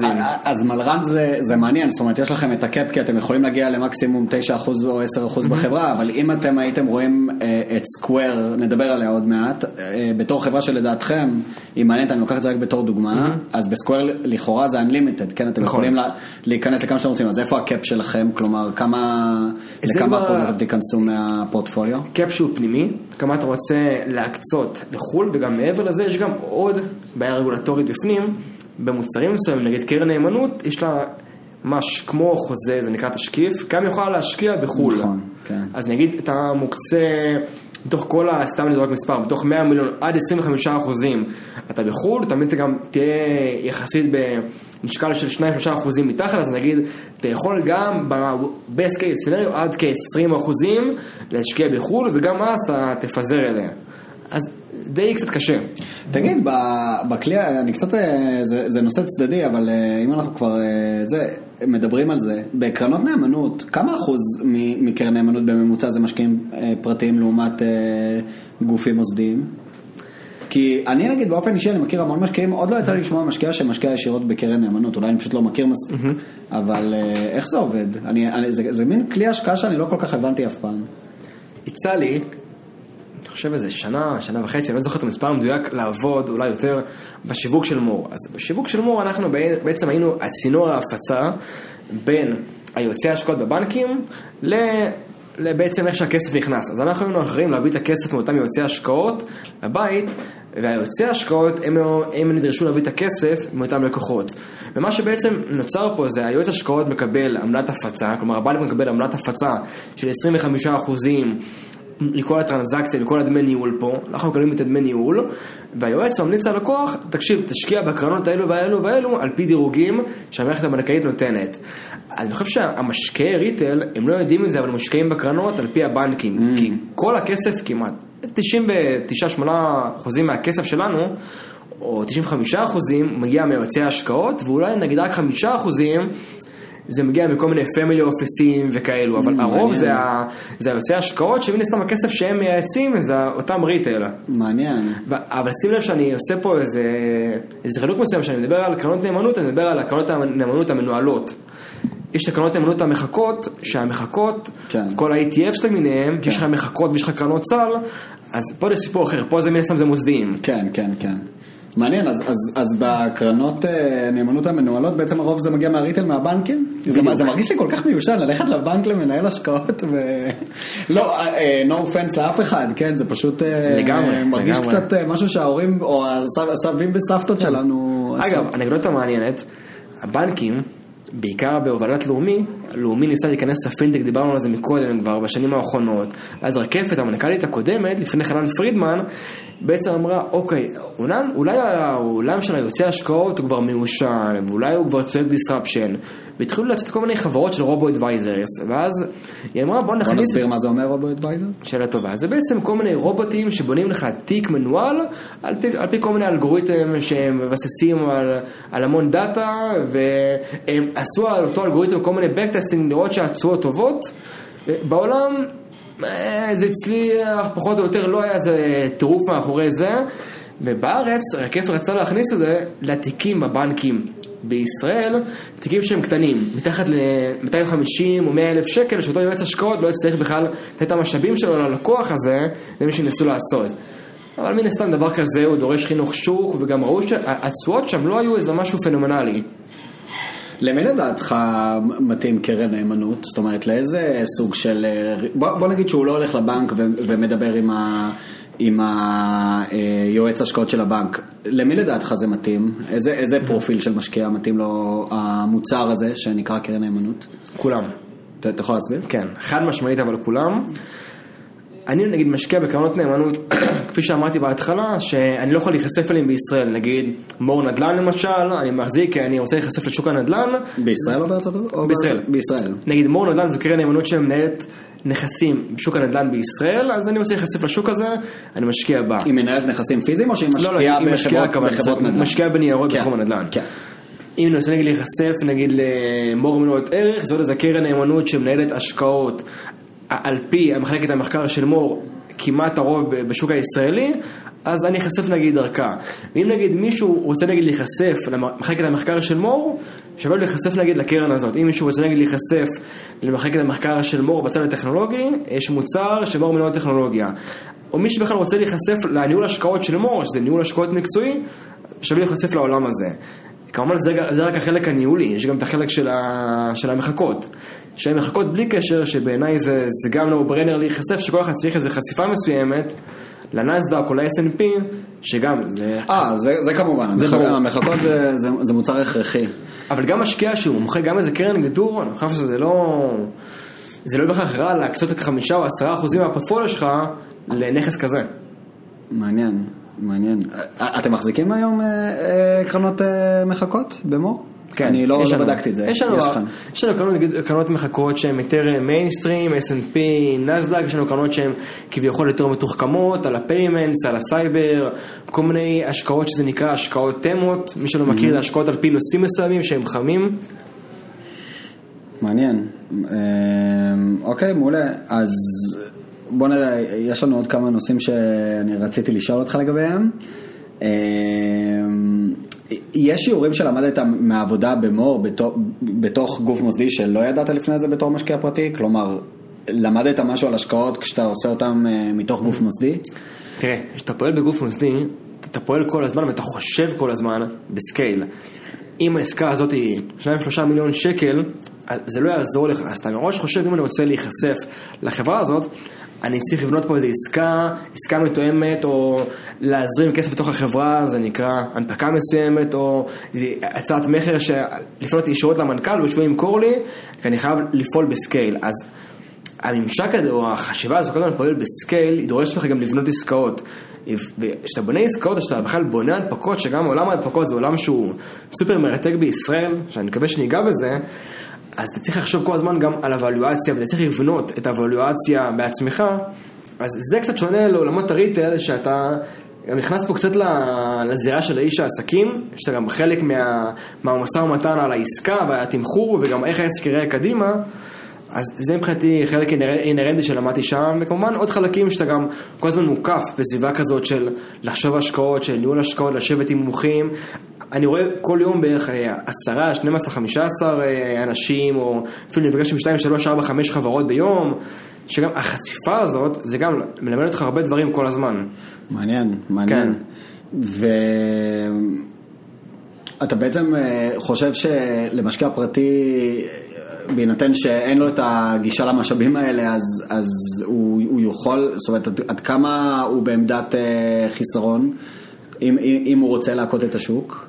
תראה, אסף ציין בפרק הקודם, ששמעתי, או לפני שני פרקים, שנפגש עם רמי לוי, שהוא היה משקיע ריטל. סיפור מדהים. מדהים, מרשים. כן. אבל אם ניקח את הממוצע, אני לא חושב שמנכ"ל של חברה ציבורית, ששווה כמה מיליארדים, ייפגש עם משקיע ריטל. באמת שיש על זה המון מאמרים שמראים, האם להיפגש עם ההנהלה זה בכלל תורם לך, או שזה גורע לך, כי מצד לך זה מייצר לך איזה בייס, אם אתה מאוד אוהב את ההנהלה. נכון. אם אני מסתכל רק על עצמי, וגם על מה שאמרתי מקודם, על התרבות ארגונית, אני חושב שזה כן תורם לך לא מעט, אז לי זה מייצר איזה יתרון יחסי שאין לאחרים, אני גם יכול ללכת לתוך החברה ולבקר אותה, אני יכול לשבת במשרדים כל הזמן, גם החברות מרגישות שוואנס מור מרזיקים שבעה או שמונה אחוזים, שאנחנו שותפים שלהם, הם גם תלויים בנו יותר, בין אם זה באספות כלליות, או בלב אחד דברים אחרים, הם, הם תלויים בנו. נכון. אז יש, יש להם איזה תלות בנו, ושמע קצת רע, אבל הם גם תמיד יהיו יותר נחמדים אלינו, או שאמורים להיות פחות או יותר. אתה באופן אישי יצא לך אה, בתור אה, דמות אה, מרכזית במור לעבוד עם מנכ"לים של חברות ציבוריות, כן. אה, לעזור להם, ל- mm-hmm. ל- לייעץ להם. אני לא מאמין בלהיות מאחורי המספרים, אני מאמין שכל הזמן יש גישה לאלפי חברות ביטוח, פינטק, אינשורטק, חברות קמעונאות, חברות תשתיות, חברות לוגיסטיקה, כל כך הרבה סקטורים, ויש מקרים שמנכ"ל אומר לי, תקשיב, אני צריך חשיפה ל-Y, ואז אני אומר לעצמי, אני מחזיק את שתי החברות האלו, למה שאני לא עכשיו קצת כמו כובע של הון סיכון, של value creation, איך אני אציף פה ערך. אז בכובע הזה אני אומר לעצמי, למה שאני לא מפגיש ביניהם?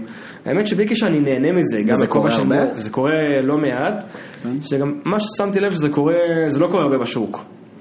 כי כפי שגם אמרתי לך כל הזמן, מה לא קורה הרבה בשוק? זה לא קורה הרבה בשוק שחושבים בכובע הזה של להפגיש כמה חברות, או להציף ערך. כלומר, אתה אומר שמוסדים לא עושים את זה מספיק, את העניין הזה של ליצור סינרגיות בין החזקות שונות בתוך הפורטפוליו שלהם. ובלי קשר, יוצא לי לעבוד הרבה עם מנכ"לים, אז אנחנו גם מנסים לייעץ להם, תקופות טובות, תקופות רעות. תחשב עכשיו ש...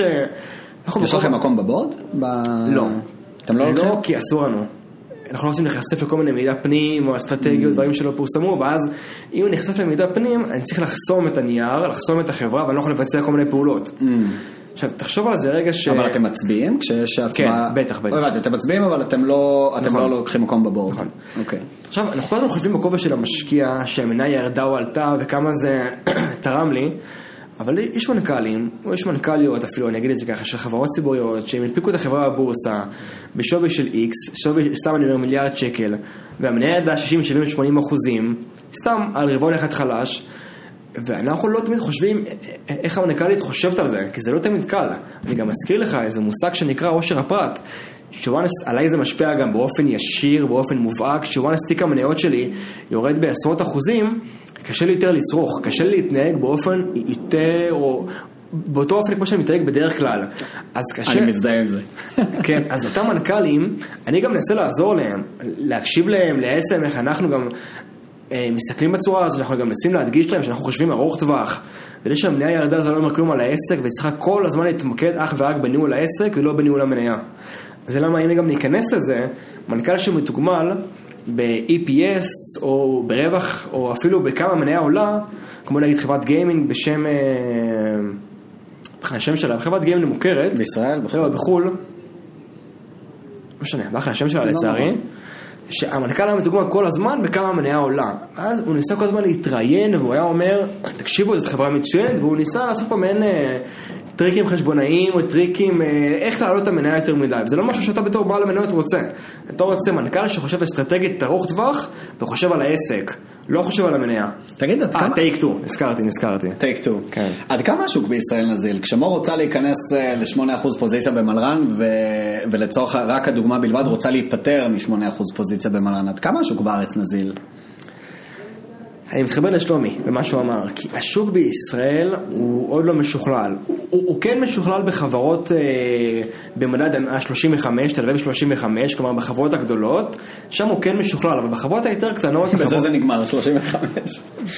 לא, גם ב-תשעים הוא, הוא די משוכלל, אבל בחברות הקטנות, החוסר סחירות הזה יוצר פער בין, ה... לרגע נכנס למקומות טכניים, בין הביד ל-S, כלומר בין היצע וביקוש, והפערים האלו יכולים לעלות חברה, בעשרות אחוזים, או אפילו בשבעה, שמונה אחוזים, ולך בתור משקיע זה, זה גורם ממך, ואז אני גם שאני חושב על חברות כאלו, אני מראש, כשאני נכנס לחברה, אני חושב לעצמי, וואנס אני ארצה לצאת, כמה דיסקאונט אני צריך לתת.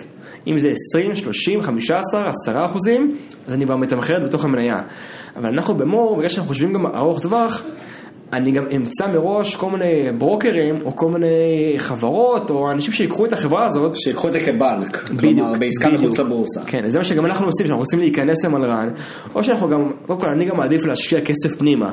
אני לא מעדיף להשקיע מחר. כמו נסתם, אני, זה לא מדלל אותי, אם אני לא בפנים. אני, אני משקיע פנימה, בטח בחברה שהיא חוץ בנקאית, שמן הסתם המוצר שלה זה כסף, היא צריכה כמה שיותר כסף, והעלות חומר הגלם שלה, מן הסתם זה עלות הכסף, טוב לי, טוב לי להביא לה כסף, וטוב לי גם לקבל אחוזים, או שאני נקלוט מהמנכ"ל, וככה גם להתכסות מהר. אבל אנחנו כן כל הזמן חושבים על זה. אני מן הסתם, אני לא רוצה למכור בשוק, כי זה ייקח לי גם הרבה זמן, וגם מן הסתם יהיה לי פה דיסקאונט שאני צריך לתת למשקיעים. ואגב, פה נגיד, המשקיעי ריטל, יכול להיות זה יהיה להם יתרון. שהם רוצים לקחת נגיד סטייק של מאה מאתיים אלף שקל, אני רוצה למכור עשרה מיליון שקל. אני, אני מוכן להתפשר בירידה של כמה אחוזים, או אפילו שמונה עשרה אחוזים. ואז להם זה... זה הזדמנות טובה להיכנס לאותה חברה. אז הנושא הבא שרציתי לדבר עליו זה בעצם איך אתה נחשפת לעולם ההשקעות ומניות וניתוח חברות, זה, זה נושאים כבדים ומורכבים, וככה זרקת קודם שזה היה מגיל מאוד מאוד צעיר, אז, אז מאיפה נחשפת לתחום הזה ואיך זה התפתח לאורך השנים? האמת, אני לא בטוח שהרבה אנשים יודעים, כיום כולם מכירים אותי כבר בשש, שבע שנים האלו כגיג של השקעות והון סיכון וטכנולוגיה, אבל עוד בצבא, אני אמרתי לעצמי, עבדתי עם חיילים, עם חיילים, כוונה חיילים יחסית בעייתיים, ואמרתי לעצמי, אז בצבא אולי אני אהיה פסיכולוג.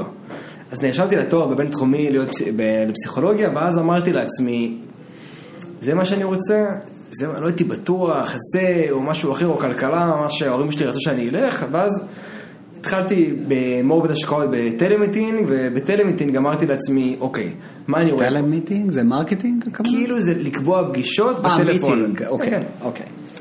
כשקבעתי פגישות, הייתי שומע, כלומר, הייתי מדבר מלמעלה על הנושא.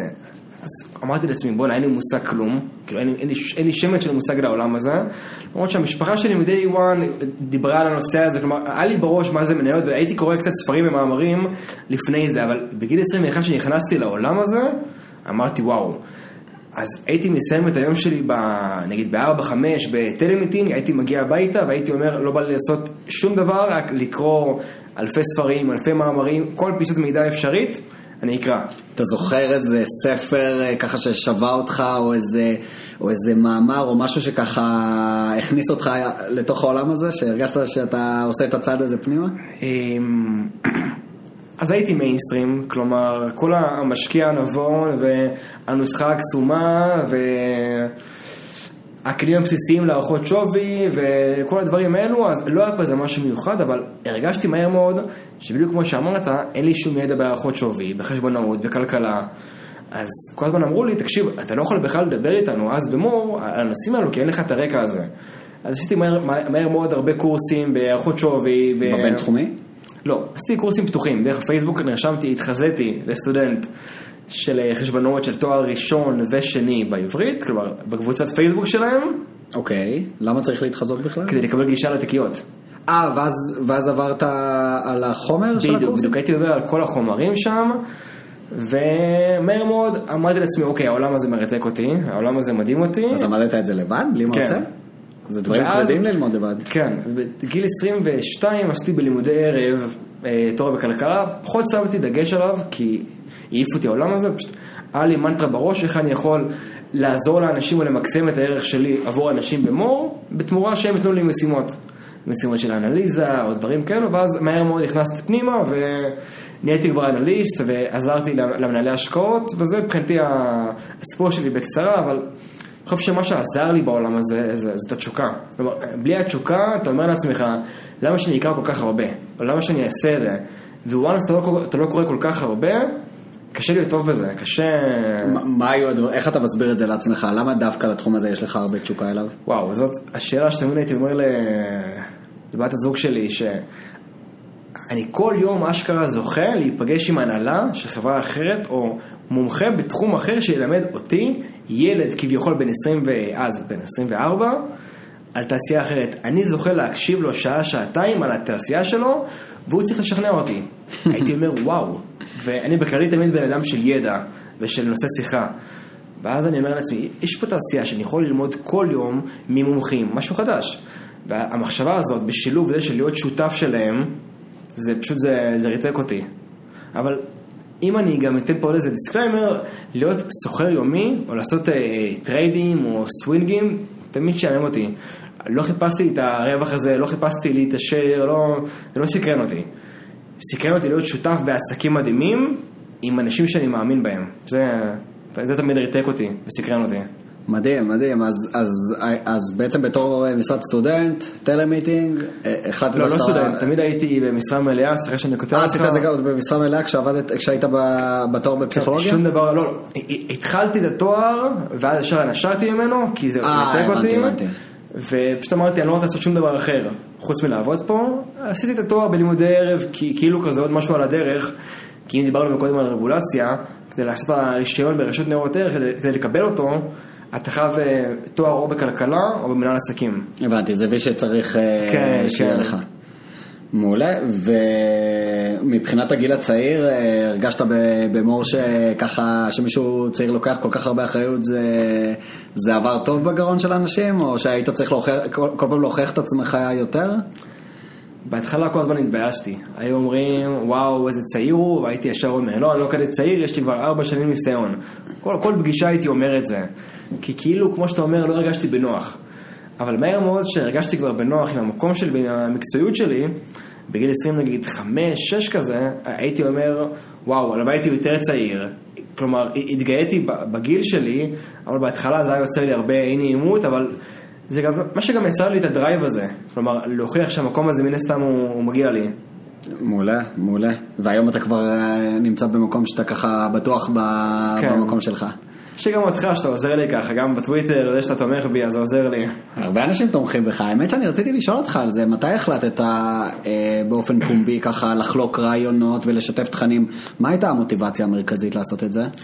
אמרתי בהתחלה שהרבה אנשים במור, גם היתרון בלהיות בגוף מוסדי זה עוזר לך, אבל כשאתה בגיל עשרים ואחת ואין לך את הידע בכלכלה או בחשבונאות, אז קשה גם לעזור לך, כי הדו-שיח הראשוני הוא שטחי. כלומר, הוא לא יכול עכשיו לדבר איתי, כמו שאמרנו בהתחלה, על מכפילים, התכווצות או התרחבות, שאני בכלל לא יודע מה זה רווח, שאני לא יודע את הדברים הבסיסיים האלו.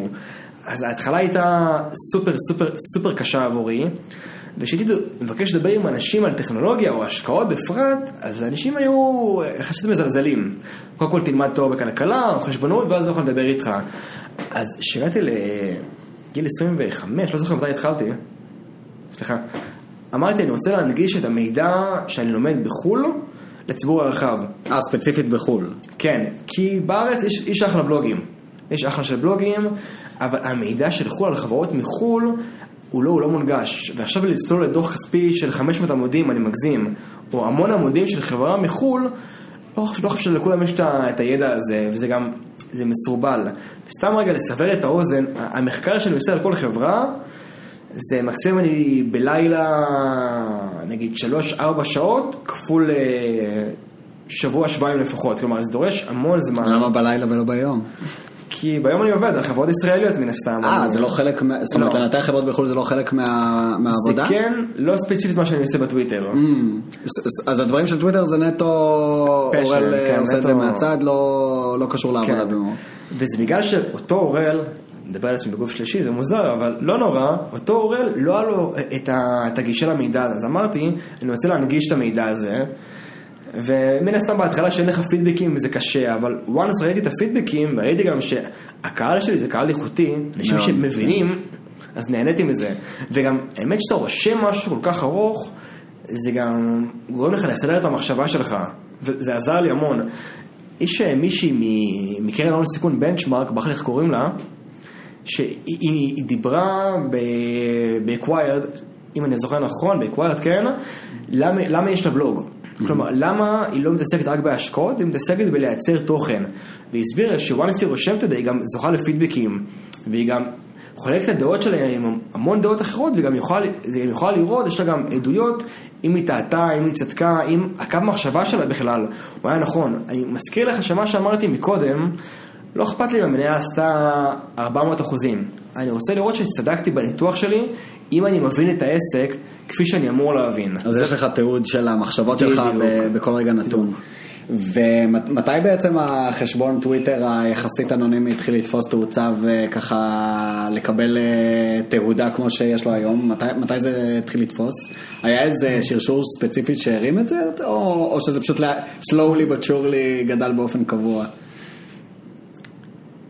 האמת, רשמתי איזה שרשור על חברת אס אנד פי, חברה שכולנו מדברים עליה, גם הסולידית, אנחנו הרי כולנו חשופים למדדי ה-אס אנד פי, אז רשמתי שרשור על החברה הזאת, חברה כל כך מרתקת. מה כבר? אה, Standard and Force. כן, כן, בדיוק, אס אנד פי Global, בדיוק.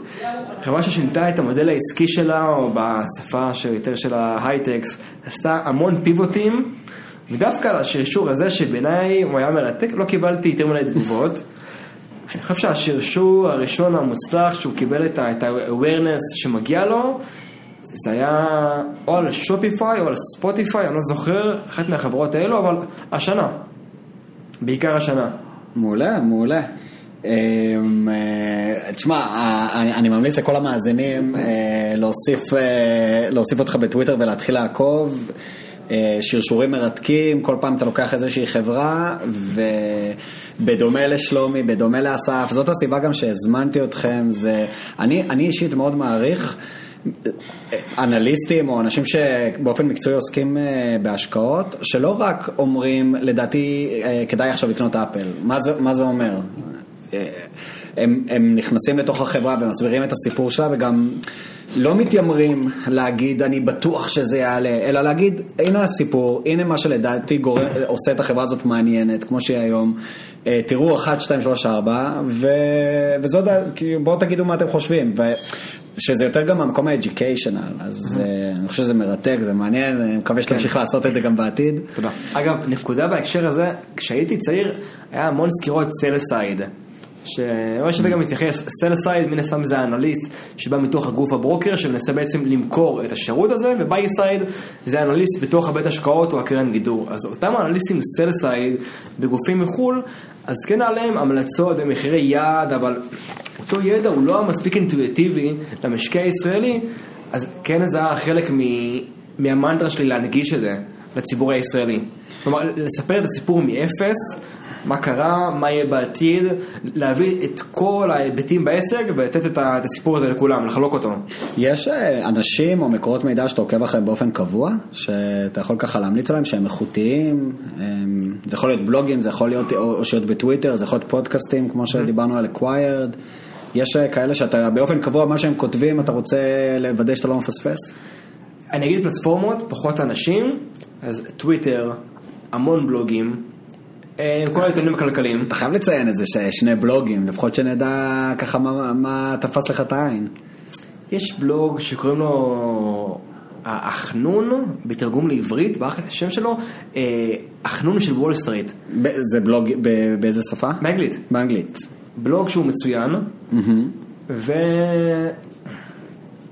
יש גם כמובן את הבלוגים של כל הקרנות, שאני גם מסתכל הרבה, של אנדריסן ושל בנצ'מארק ושל כולם, שם אתה יכול לקבל הרבה אינסייטס על חברות פרטיות וללמוד דרכם על החברות הציבוריות, והאמת שאני מחלק כל בלוג לתחום מסוים. יש בלוג לחברות מסוג סאס, יש חברות, יש בלוג לאינשורטק, יש בלוג לחברות יתר, לחברות צמיחה, יש בלוג בכללי על על מרקט פלייסס, יש בלוג, יש כל כך הרבה בלוגים, אבל מבחינת פלטפורמות זה טוויטר, זה כל העיתונים, זה בלוגים, זה אותם הסקירות וניתוחים שאני עושה בעצמי. אני אוהב לעשות בלנד של הכל, והאמת שגם חלק מהניתוח שלא אמרתי שאני אוהב לעשות, אני אוהב לקחת נגיד את הניתוח שלי, ובסוף הניתוח שלי לקרוא נגיד ניתוח שהוא או שהוא על המלצת מחירה או על תזת שורט אפילו, נגיד יש בסיטרון, אחד מהגופי שורט הכי מוצלחים היום בארצות הברית, יש תזת שורט על פלטון.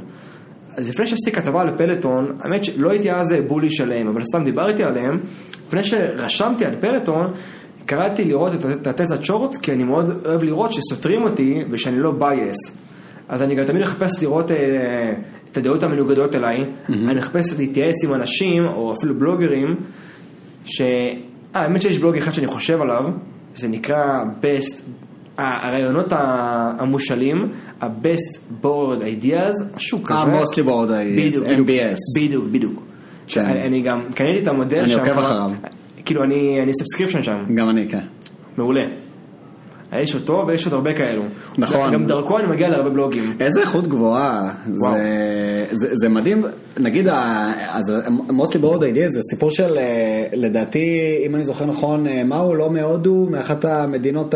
כן, כן. והוא עשה M B A בארצות הברית, ובעצם היום הוא פרילנס, הוא לבד אינדיפנדנטלי כל חודש, פעם אחת בחודש בסך הכל, מוציא דוח אנליזה עמוק עמוק עמוק על חברה, עשרה דולר עולה סאבסקריפשן, כל אחד יכול לעשות. והוא נותן שם ניתוחים, ואם אתה אומר את זה שאתה מה שנקרא אנליסט סופר מקצועי בגוף שמנהל מיליארדים ועוקב אחריו, זה אומר הכל. זאת אומרת, בן אדם עושה עבודה, ואיזה כיף שיש את האינטרנט שבעצם כל בן אדם יכול להיות חשוף וללמוד ולקרוא את המידע הזה. נכון. אגב, פרסמתי אתמול פוסט או לפני יומיים שזה היה ריטוויט על מה שאילון מאסק רשם, שכל שנה אני רק מבין כמה זה משמעותי, הוא אמר, תקשיבו, אתם יכולים ללמוד הכל דרך יוטיוב. וכל פעם שאני לא מבין איזה מוצר מסוים של חברה, אני קורא את הזום או איזו הרצאה שהם עשו, שהם הקליטו ושמו ביוטיוב ללקוחות שלה, ואז אני אומר, וואו, אני יכול עכשיו להקשיב שעתיים להרצאה של חברה, או להרצאה היסטורית של איזה מנכ"ל לפני שלושים שנה, ואני פשוט אומר, כל הפלטפורמות האלו, או כל הגלובליזציה בפרט, מדהים. זה מדהים. אתה חשוף לכל כך הרבה מידע, שאתה יכול להגיע לרמת מובהקות כל כך גבוהה. כן, קשה לדמיין על זה, קשה לדמיין את זה, איך זה היה דור קודם, זאת אומרת, מה זה היה להיות משקיע בשנות ה-תשעים, תחשוב, כן, זאת אומרת, מה זה היה, כן. מגיע לך בפקס, הודעה מתפרצת כן. מה, מהבורסה, או, כן. ואיך אתה בכלל אוסף מידע, זה, זה עולם אחר לגמרי. דיברנו על אילון מאסק, אילון מאסק דיווח לאחרונה, שהוא הגיע ל-תשע נקודה שתיים או משהו כזה, בוא נגיד תשעה אחוזים בחברת טוויטר, רצינו לדבר על החברה הזאת כי היא מאוד מעניינת, והמייסד שלה ג'ק דורסי מאוד מעניין, והקשר שלו לסקואר מאוד מעניין. יש לנו ככה כל מיני נושאים מעניינים בהקשר של החברות האלה, אז מה מעניין אותך בטוויטר? מה תפס אותך שם? בפלטפורמה עצמה או בג'ק דורסי או באילון מאסק? אני יודע שג'ק דורסי והעיסוק שלו בטוויטר וסקואר והקשר בין החברות זה נושא שככה מעניין אותך, כתבת עליו וגם אמרת לי שאתה רוצה לדבר עליו, אז בוא נדבר עליו. האמת, קודם כל בוא נתייחס רגע לאילון מאסק, זה נראה לי נושא שהוא מעניין. זה טרי, טרי, טרי. בשרשור שלי על טוויטר רשמתי שחלק מהמנועי צמיחה שלהם הם, הם רוצים לעשות, להעלות את ה-engagement, כלומר שאותם יוזרים שבדקים את זה ב-אם איי יו, כלומר כמה יוזרים פעילים באופן חודשי או, או באופן יומי. אני חושב שהמטריקה שלהם, הם קוראים לזה monthly, monetizable, נכון, נכון, daily נכון, active נכון, users. נכון, נכון. עכשיו, שווה גם להתייחס לטייטל הזה, אז מבחינתם, היוזרים שאתה יכול לעשות להם מונטיזציה, שאתה יכול להציע פרסומות. יש שם המון בוטים, ויש שם המון אפליקציה, זאת אומרת, זה לא ברור בכלל מהיוזרים מי אמיתי ומי לא.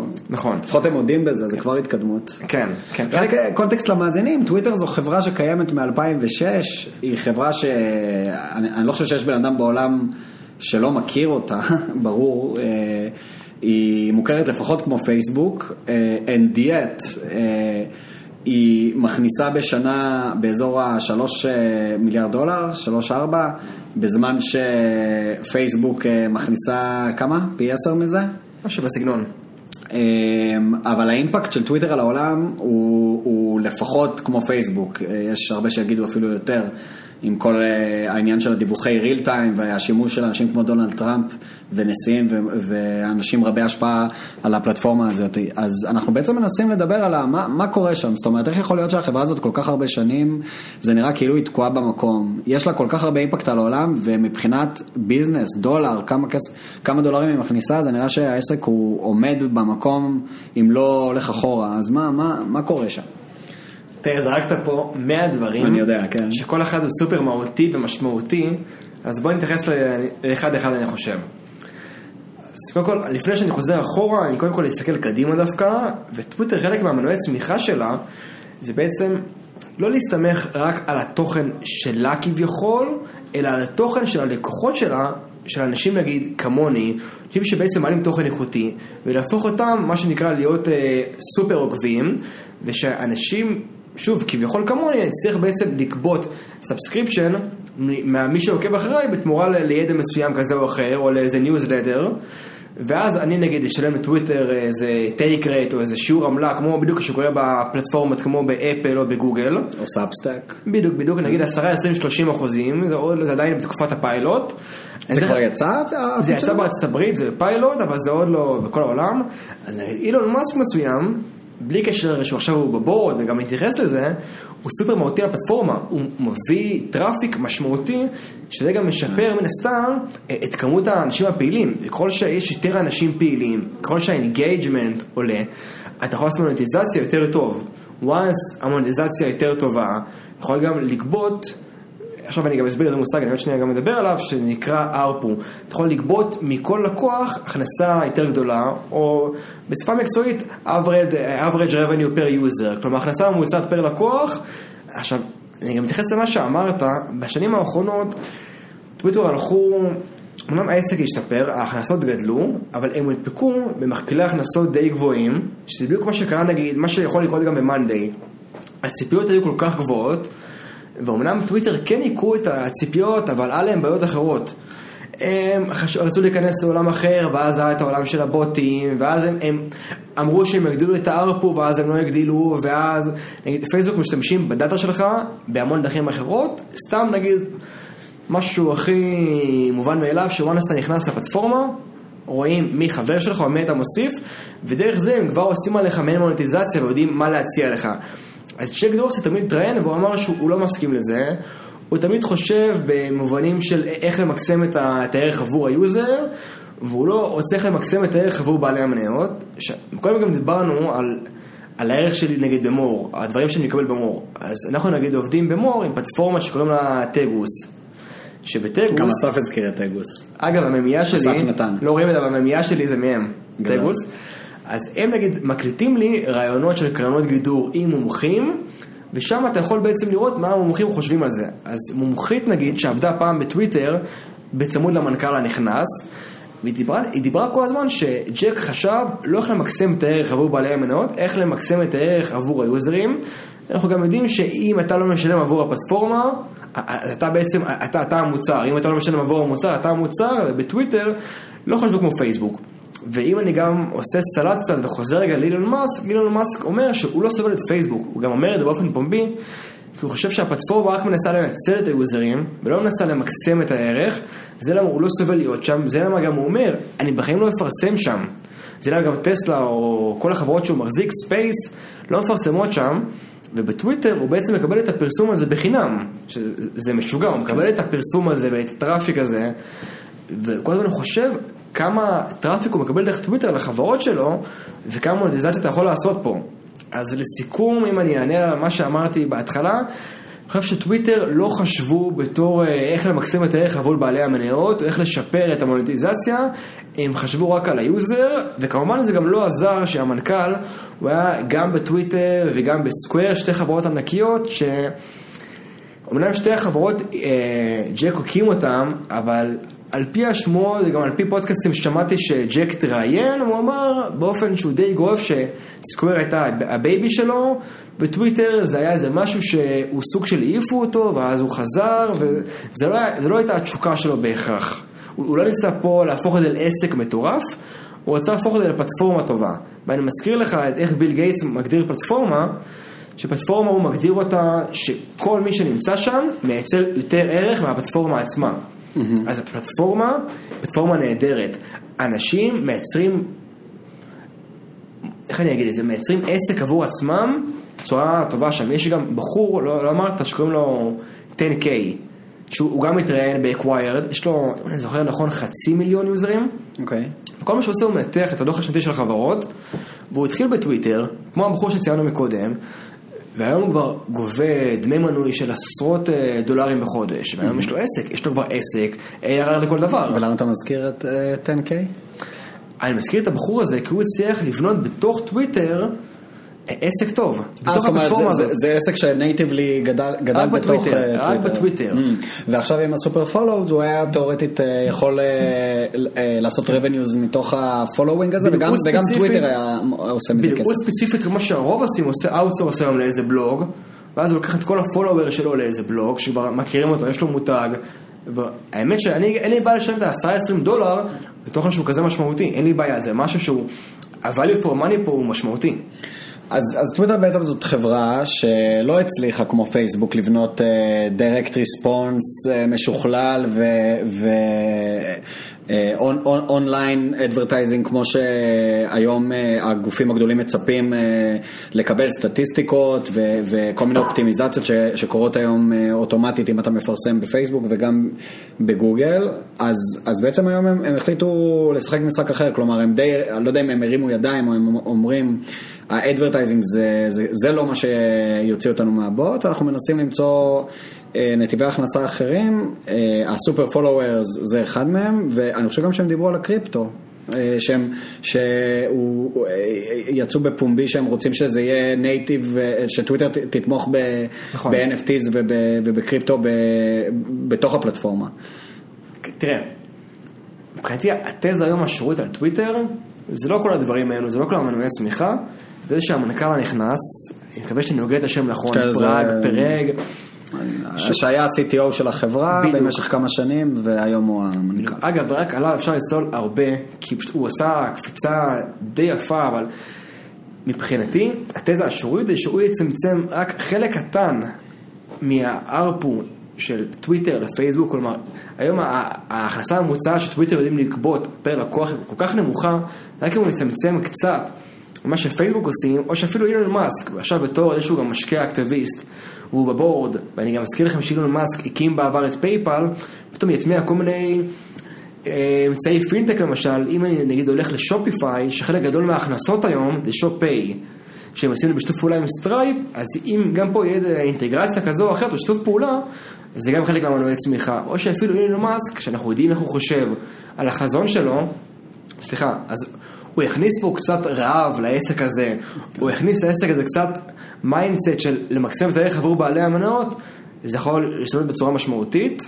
זה לא גם המניה עלתה ככה, כי אנחנו מבינים את הכוח בסוף של, של אילון מאסק. כן, המניה עלתה קצת יותר מ-עשרים אחוז ברגע שההודעה כן. יצאה החוצה ש, שהוא מחזיק את, ה, את הפוזיציה הזאת בחברה. דרך אגב, אני... לציין, סליחה שאני כותב אותך, mm-hmm. זה, זה מרתק. השוק מגלם פה עכשיו תהליך של טרנראונד, שמי שלא מכיר, זה עסק שהוא נקלע לאיזה משבר מסוים, ואז מגיע הנהלה חדשה, או איזה... מודל תגמול חדש, או שהם הולכים לעסק אחר והם מצליחים, והעסק פתאום מתרומם, נגיד מה שקרה לסוני, אז פתאום העסק מתחיל לצמוח מחדש, המשקיעים יכולים לשלם, לשלם מכפיל חדש, הוא מתמחר אותו בצורה שונה, ואז הוא כאילו עובר איזה מהלך של פיבוט כזה. אז פה כבר השוק תמחר, שטוויטר ת, תעשה איזה מהלך של טרנראונד, אבל אני מזכיר לכם, זה לא פעם ראשונה שזה קורה. בעבר קרן אקטיביסטית נכנסה לפני שנתיים, אני זוכר נכון. אליוט, משהו. בדיוק, בדיוק, בדיוק. הם נכנסו ואמרו לג'ק, תקשיב, אתה לא יכול למנכ"ל בשתי חברות ציבוריות, בוא תצא. הם ניסו להציף ערך, או אפילו למכור את הפלטפורמה הזאת לחברה אחרת, אפילו לחברה נגיד כמו פייפל, זה כן מתאים לה, שהם ניסו לקנות את פינטרסט. הם ניסו, אבל זה לא הצליח להם מסיבות כאלו ואחרות, אז השוק מתמחר כבר את המהלך הזה, שזה מה שמרתק. כן. תבינו את הכוח שיש לאילון מאסק. זאת אומרת, אתה יודע, מתמחר אפשר להגיד באנדר, כי אם... אם טוויטר באמת תעשה שינוי, ו- ובאמת, אתה יודע, אפילו תצליח, אני, אני חושב שהיום, הארפו, זה משהו כמו עשרים ואחד דולר ליוזר, לדעתי, זה קצת פחות משני דולר ליוזר. אם היא תצליח להביא עוד דולר אחד או שתיים, זו חברה אחרת. נכון. זו חברה אחרת, ובאחד הניתוחים שאני קראתי, אז בעצם ישבו את העסק של טוויטר לנושא מעניין בפני עצמו, רק האדברטייזינג ביזנס של אמזון. האדברטייזינג ביזנס של אמזון הוא היום ב-שלושים ואחד מיליארד דולר, לעומת ארבעה מיליארד דולר של טוויטר. והם בעצם מראים איך אמזון, שזה לא היה הקור ביזנס שלהם בשום צורה, בעצם בנו אין-האוס, מערכת של advertising עם measurement ואנליטיקס ופרפורמנס וכל מה שמפרסמים מצפים לו, שזה פשוט עובד, עובדה. זאת אומרת, הכסף לא היה זורם ככה אם זה לא היה עובד. אגב, לא סתם, הם גם הוציאו לך את הביור הזה לראשונה, השנה. שהם נכנסו פנימה לתוך הביזנס של האדברטייזינג. כן, לא סתם הם אמרו לך, כי הם עשו פה באמת עסק שהוא מדהים. עכשיו אנחנו גם יודעים שאמזון זה לא הפיר שהייתי רוצה דווקא לבחור, כי אמזון וואנס הם נכנסים לסיגמנט מסוים, הם פשוט אוכלים את המתחרים. כן, כן.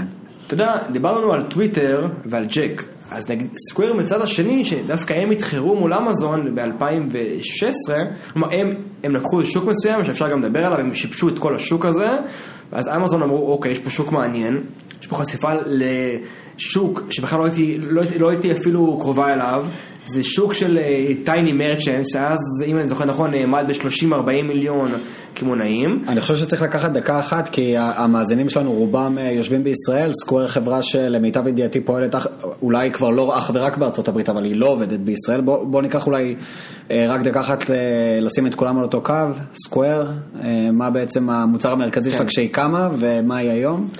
אז אילון מאסק ב-אלפיים ותשע, הוא נפגש... לא אילון מאסק. אה, צודק, ג'ק דורסי. יש פה הרבה דמויות. כן, הוא נפגש ב-אלפיים ותשע עם הבוס הקודם שלו, מי קלבין, מאחל השם שלו, אבל מי שהכניס לו בעבר על העסק הראשון שלו, והם חשבו על עסק שהם רוצים לבנות ביחד. כבר שניהם היו מיליונרים ומסודרים, ואותו, הבחור ש, שג'ק נפגש איתו, אז היה לו כמה חנויות שהתעסקו בתחום האומנות, וספייס את טרנזקציה של כמה מיליונים, כי לא היה לו אופציה לקבל את אמצעי תשלום מ-A M X. ממרכז אשראי. בדיוק.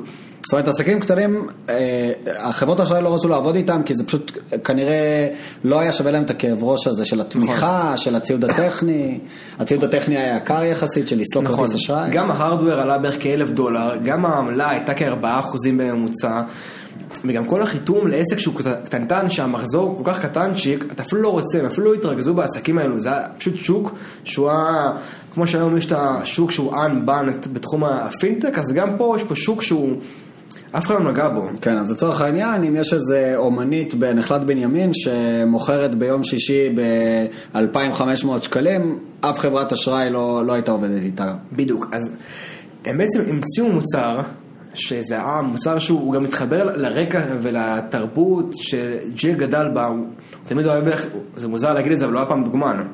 כאילו, יזם שהוא היה גם דוגמן, וחלק מהתחביבים, חלק מהתחביבים שלו היה ללכת למסלולי אופנה. ולכת למוזיאונים.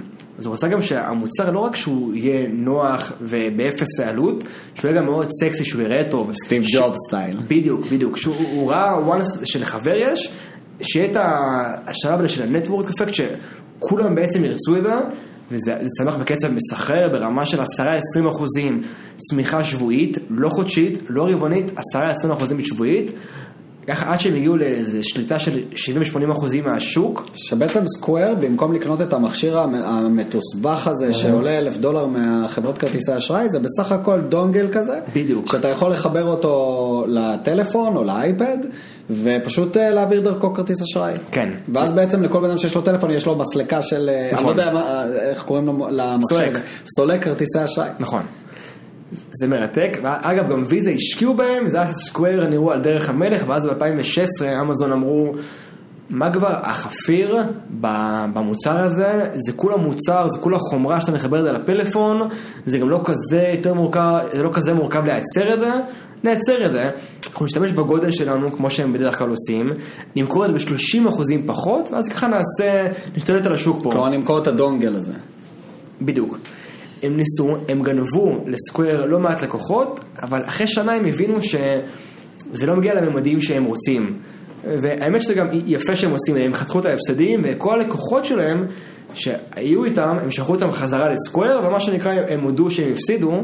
אני לא הכרתי את הסיפור הזה. למיטב זיכרוני, הם עשו עוד פעם אחת עם שופיפיי, במודל דומה, אבל שאר המקומות או הסיגמנטים שהם רצו להיכנס, הם פשוט שיפשו את השוק, כמו שאמזון יודעים לעשות, כן. אבל זה היה פשוט מרתק לראות איך הם ניצחו את אמזון. והיום סקוואר למעשה, זו חברה שג'ק דורסי, הוא, הוא בחר להיות mm-hmm. המנכ"ל שלה, זה הבייב, זה כן. הבייבי שלו. סקוואר היום עושה הרבה מעבר לדונגל הזה. כן. היא למיטב ידיעתי מציעה back office ו-software as a service לעסקים קטנים, כולל ניהול מלאי ולקוחות ומעקב אחרי תזרים מזומנים. זה בעצם, הם רוצים להיות ה-one-stop shop לעסקים קטנים בינוניים ב... Mm-hmm. עכשיו בארצות הברית, בקנדה, יש להם חדירה די יפה לעוד מדינות, אני לא זוכר בדיוק, ואני חושב שלאחרונה הם גם התחילו לעשות צעדים דרמטיים, שוב אנחנו חוזרים לזה, לקריפטו וביטקוין, הם גם רכשו בעצמם ביטקוין, אני לא טועה, נכון? וגם הם הצהירו שזה הולך להיות אינטגרייטד באיזושהי צורה בתוך סקוואר, כלומר לסקוואר יש פיימנט אפ, כמו שבארץ יש את ביט ופייבוקס, שהוא מאוד מצליח בארצות הברית, אני לא זוכר את שמו. קשאפ. קשאפ, שהוא צומח בטירוף, ואני חושב שהם רוצים להכניס קריפטו לתוך קשאפ. אז בואו נעשה סדר. עשיתי בלגן. כן. אנחנו ב-אלפיים חמש עשרה שש עשרה ניצחנו את אמזון, עכשיו ניצחו את אמזון לא כי הם כאלו סקסיים, לא כי ג'ק הוא כזה חתיך, או כי המוצר הוא כזה יפה. הם ניצחו אותו כי ב-אלפיים שש עשרה הם כבר התחילו באסטרטגיה שלהם לעשות אפ מרקט, כלומר ללכת ולהציע על אותו ריטל עוד ועוד ועוד מוצרים, וככה להגיע לעוד ועוד ריטלים שהם לא רק, כמו שאתה אומר, המוכרת במיד רחוב, אלא העסקים הבינוניים, ואז בסוף להיות one stop shop כמו שאמרת, וזה לא להיות רק הסולק. זה גם להיות פתרון להון חוזר, זה גם להיות פתרון אנליטי, זה גם להיות פתרון של חומרה על התוכנה. מציעים גם הלוואות לדעתי. כן, גם הלוואות, גם מעליהם. סאס שעושה לך גם אנליטיקס לכל התשלום לעובדים שלך ולתשלום מס, זה פשוט סידר לאותו עסק קטן את כל ההצעות שהיה לו, ווואנס העסק כבר הכניס את זה לקופה, ווואנס כבר היה לעסק את כל האינטגרציה הזאת, אתה לא יכול לעזוב את זה, הסוויצ'ינג קוסט פה, כלומר, הניסיון לצאת פה, בדומה נגיד ל-סי אר אם, הוא כבד, קשה לצאת. אז זה היה המודל, ואז הם עלו על דרך המלך, ואז הם פגשו את סטארבקס. בסטארבקס היה להם איזה חלום, שאם אני קצת נכנס לעולם התשלומים, לא נעשה פה עכשיו דיפ דייב, אבל בעולם התשלומים יש לנו גם את עולם הסולק, שזה סקוואר, עולם המנפיק, שמישהו מנפיק את כרטיס האשראי, והסיכון האשראי נמצא עליו, יש גם את, בעצם את התשתית, שזה נגיד בישראל יש לנו את שווה, ובעולם יש לנו את ויזה, מאסטרקארד, אז הם רצו בעצם להיות one stop shop, גם בתחום הזה. אז הם נפגשו עם סטארבקס, והם הקימו בשנת אלפיים שבע עשרה, בעצם מודל תשלום, שכל התשלום, כל הטרנזקציה מתבצעת אין-האוס במקום של, של סקוואר, מה שבעצם ייצר לסטארבקס, חוסך להם את העמלות המשמעותיות של בערך שניים שלושה אחוזים, ולסקוואר זה בעצם ייצר את כל, ה, את, כל ה, את כל הידע על כל שרשרת הערך, וזה גם מוזיל לעלויות בצורה משמעותית, אבל אנחנו יודעים שבחברות סאס, וואנס אתה עושה את המעבר הזה, את השיפטינג הזה, מ-אס אם בי לאנטרפרייז, אתה חייב להשקיע המון, בין אם זה בקומפליינס, ב-קיי וואי סי, וזה גרם לסקוואר. זה גם לתמוך בסקייל, טכנולוגית. בדיוק. זה גרם לסקוואר המון הפסדים, שבעצם בעלי המניות כבר לא הבינו מה קורה בסקוואר. אם זו חברת אנטרפרייז, חברת סאס, חברת תוכנה, כי הם כבר שיפשו את השוק של הטייני מרצ'נטס, ה-שלושים ארבעים כימונאים האלו, הם כבר שיפשו אותם, לא יודע מה קורה איתם, אז הם פרסמו מצגת של כ-מאה שבעים עד מאה שמונים עמודים, מצגת לאנליסטים להחזיר את האמון, והשאר הם פרטו על אסטרטגיה ארוכת טווח להיכנס לכמה מקומות. אחד זה בעצם להגדיל את, ה... את החשיפה הגיאוגרפית, שזה משהו שעוד לא הצליח. סליחה, הדבר שני שהם רצו להגדיל, זה להגדיל בעצם את הכמות מוצרים שהם עובדים איתם. הדבר שלישי, הם ראו בעצם שיש המון, המון אוכלוסייה שאין להם היום מענה בנקאי טוב. הם קראו לה אוכלוסיית האנבנק. כל מיני מאגרים או אוכלוסייה שהיא יותר חלשה, ואמרו, אנחנו גם רוצים להציע, להציע מוצרים להם, אבל הם ראו גם עוד מקומות, נגיד מוצרים כמו פתרון point of sale למסעדנות, שנגיד מתחרה מתאימה היא טוסט. אז באמת הם פירטו את האסטרטגיה ברמה יפה ומפורטת, והם הצליחו ברמה, ברמה גורפת, חוץ מהסקייל הזה מחוץ לארצות הברית, שהיום תשעים ושניים אחוז מהרווח הגולמי זה מארצות הברית, אבל שאר המקומות, כמו שאמרת היום, הם one stop shop, אבל הייתי מחלק את העסק של סקוואר לשני עסקים. העסק שהוא פתרון לכימונאי, והעסק שהוא פתרון ללקוח. שזה הקשאפ. בדיוק, יש את קשאפ ויש את סקוואר מרצ'נט, בסקוואר פתרון לכימונאים, יש לך פתרון שהוא הוליסטי, יש לך פתרון שהוא one stop shop, כל מה שאתה חושב שכימונאי צריך, און חוזר, הלוואות, ניהול תזרים, סולק, ממש הכל, סליחה, ובצד הריטל, הם ראו ב-אלפיים ושלוש עשרה, קצת אני חוזר אחור, אז הם גם לא שמו דגש על זה, הם הקימו את קשאפ, שדעה, אז זה היה רק העברות בין אנשים, כמו ביט בישראל, שעד מי ששלט בשוק, זה היה ונמו, חברת בת של פייפל, והם אמרו, אוקיי, יש פה גם מקום דיסטרפשן, והם גם חשבו שאם אותו צרכן, הוא ישתמש בקשאפ, יכול להיות שיהיה לו גם איזה ארנק דיגיטלי, הם חשבו על זה אז, אבל זה לא היה משהו שהוא יותר מדי מוגדר, ודרך הענק הדיגיטלי הוא יוכל לשלם בעצם אצלי בסקוואר, בכימונאים שעובדים עם סקוואר. ואז עוד פעם הם חוזרים ממה שהם רצו בהתחלה, לשלוט על כל שרשרת הערך פה של התשלומים. עכשיו, אנחנו יודעים שסטארבקס לא עבד, ב-אלפיים ושמונה עשרה הם יצאו מזה למיטב זיכרוני, ובקשאפ הם הכניסו את קשאפ לעסקים, שב-אלפיים ועשרים זה צבר תאוצה מטורפת עם הקורונה, כי הרבה מאגרים, האנשים שלא עליהם בעצם את המענה הבנקאי הזה, קיבלו כל מיני מענקים מהממשלה. עכשיו, לא עליהם, לאיפה להעביר את זה? אז סקוואר אמרו, אוקיי, תעבירו את זה לארנק הדיגיטלי, שאז זה לא היה כזה מוכר. וכולם הביאו את הארנק הדיגיטלי. ואז סקוואר גם פיתחו כל מיני פיצ'רים שאתה יכול לצרוך עם הארנק הדיגיטלי הזה בהמון מקומות.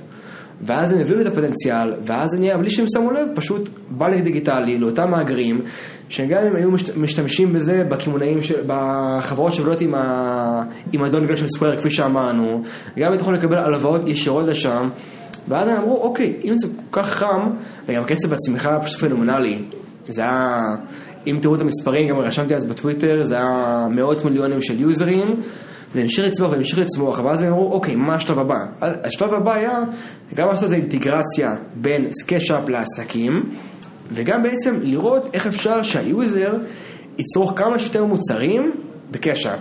ובמקביל אני גם חוזר לאסטרטגיה הראשונה שאמרתי, שהחברות נגיד כמו Monday, שמה נסתם מוכר לאותו יוזר יותר מוצרים, הקאק שלך, העלות של לקוח שלך יורדת, והרווחיות שלך עולה משמעותית, אז בקשאפ, הקאק עד לפני רבעון הייתה חמישה דולר נגיד, היית מביא אותו לפלטפורמה שלך, היית נגיד מסבסדת את החמישה דולר, היית מביא לו נגיד בפלטפורמה מניה בחינם, או עלות שיווק כזו או אחרת, הוא מתחיל גם לצרוך אצלך בפלטפורמה, לסחור, גם היית אומר, תקשיב, אתה כבר סוחר אצל בפלטפורמה, אתה מעביר כסף בקשאפ, אז נסתק בה את הכרטיס האשראי, בוא תנפיק כרטיס האשראי, תשתמש איתו בסקוויר, העמלות יהיו זולות, ואז הוא גם מביא לו איזה פינוק מסוים של, זה נקרא גם לא בייבק, זה נקרא, כאילו כל פעם שאתה צורך, אתה מקבל איזה, עוד איזה עמלה אליך, זה נקרא קשבק, mm-hmm. הביאו להם כל מיני קשבקים, וזה הגיע למצב ש-שלושים ושתיים עד שלושים ואחד אחוזים מכל מי שכיום מחזיק קשאפ, יש לו כרטיס אשראי. אז היה פה קרוסל משוגע, קרוסל מדהים,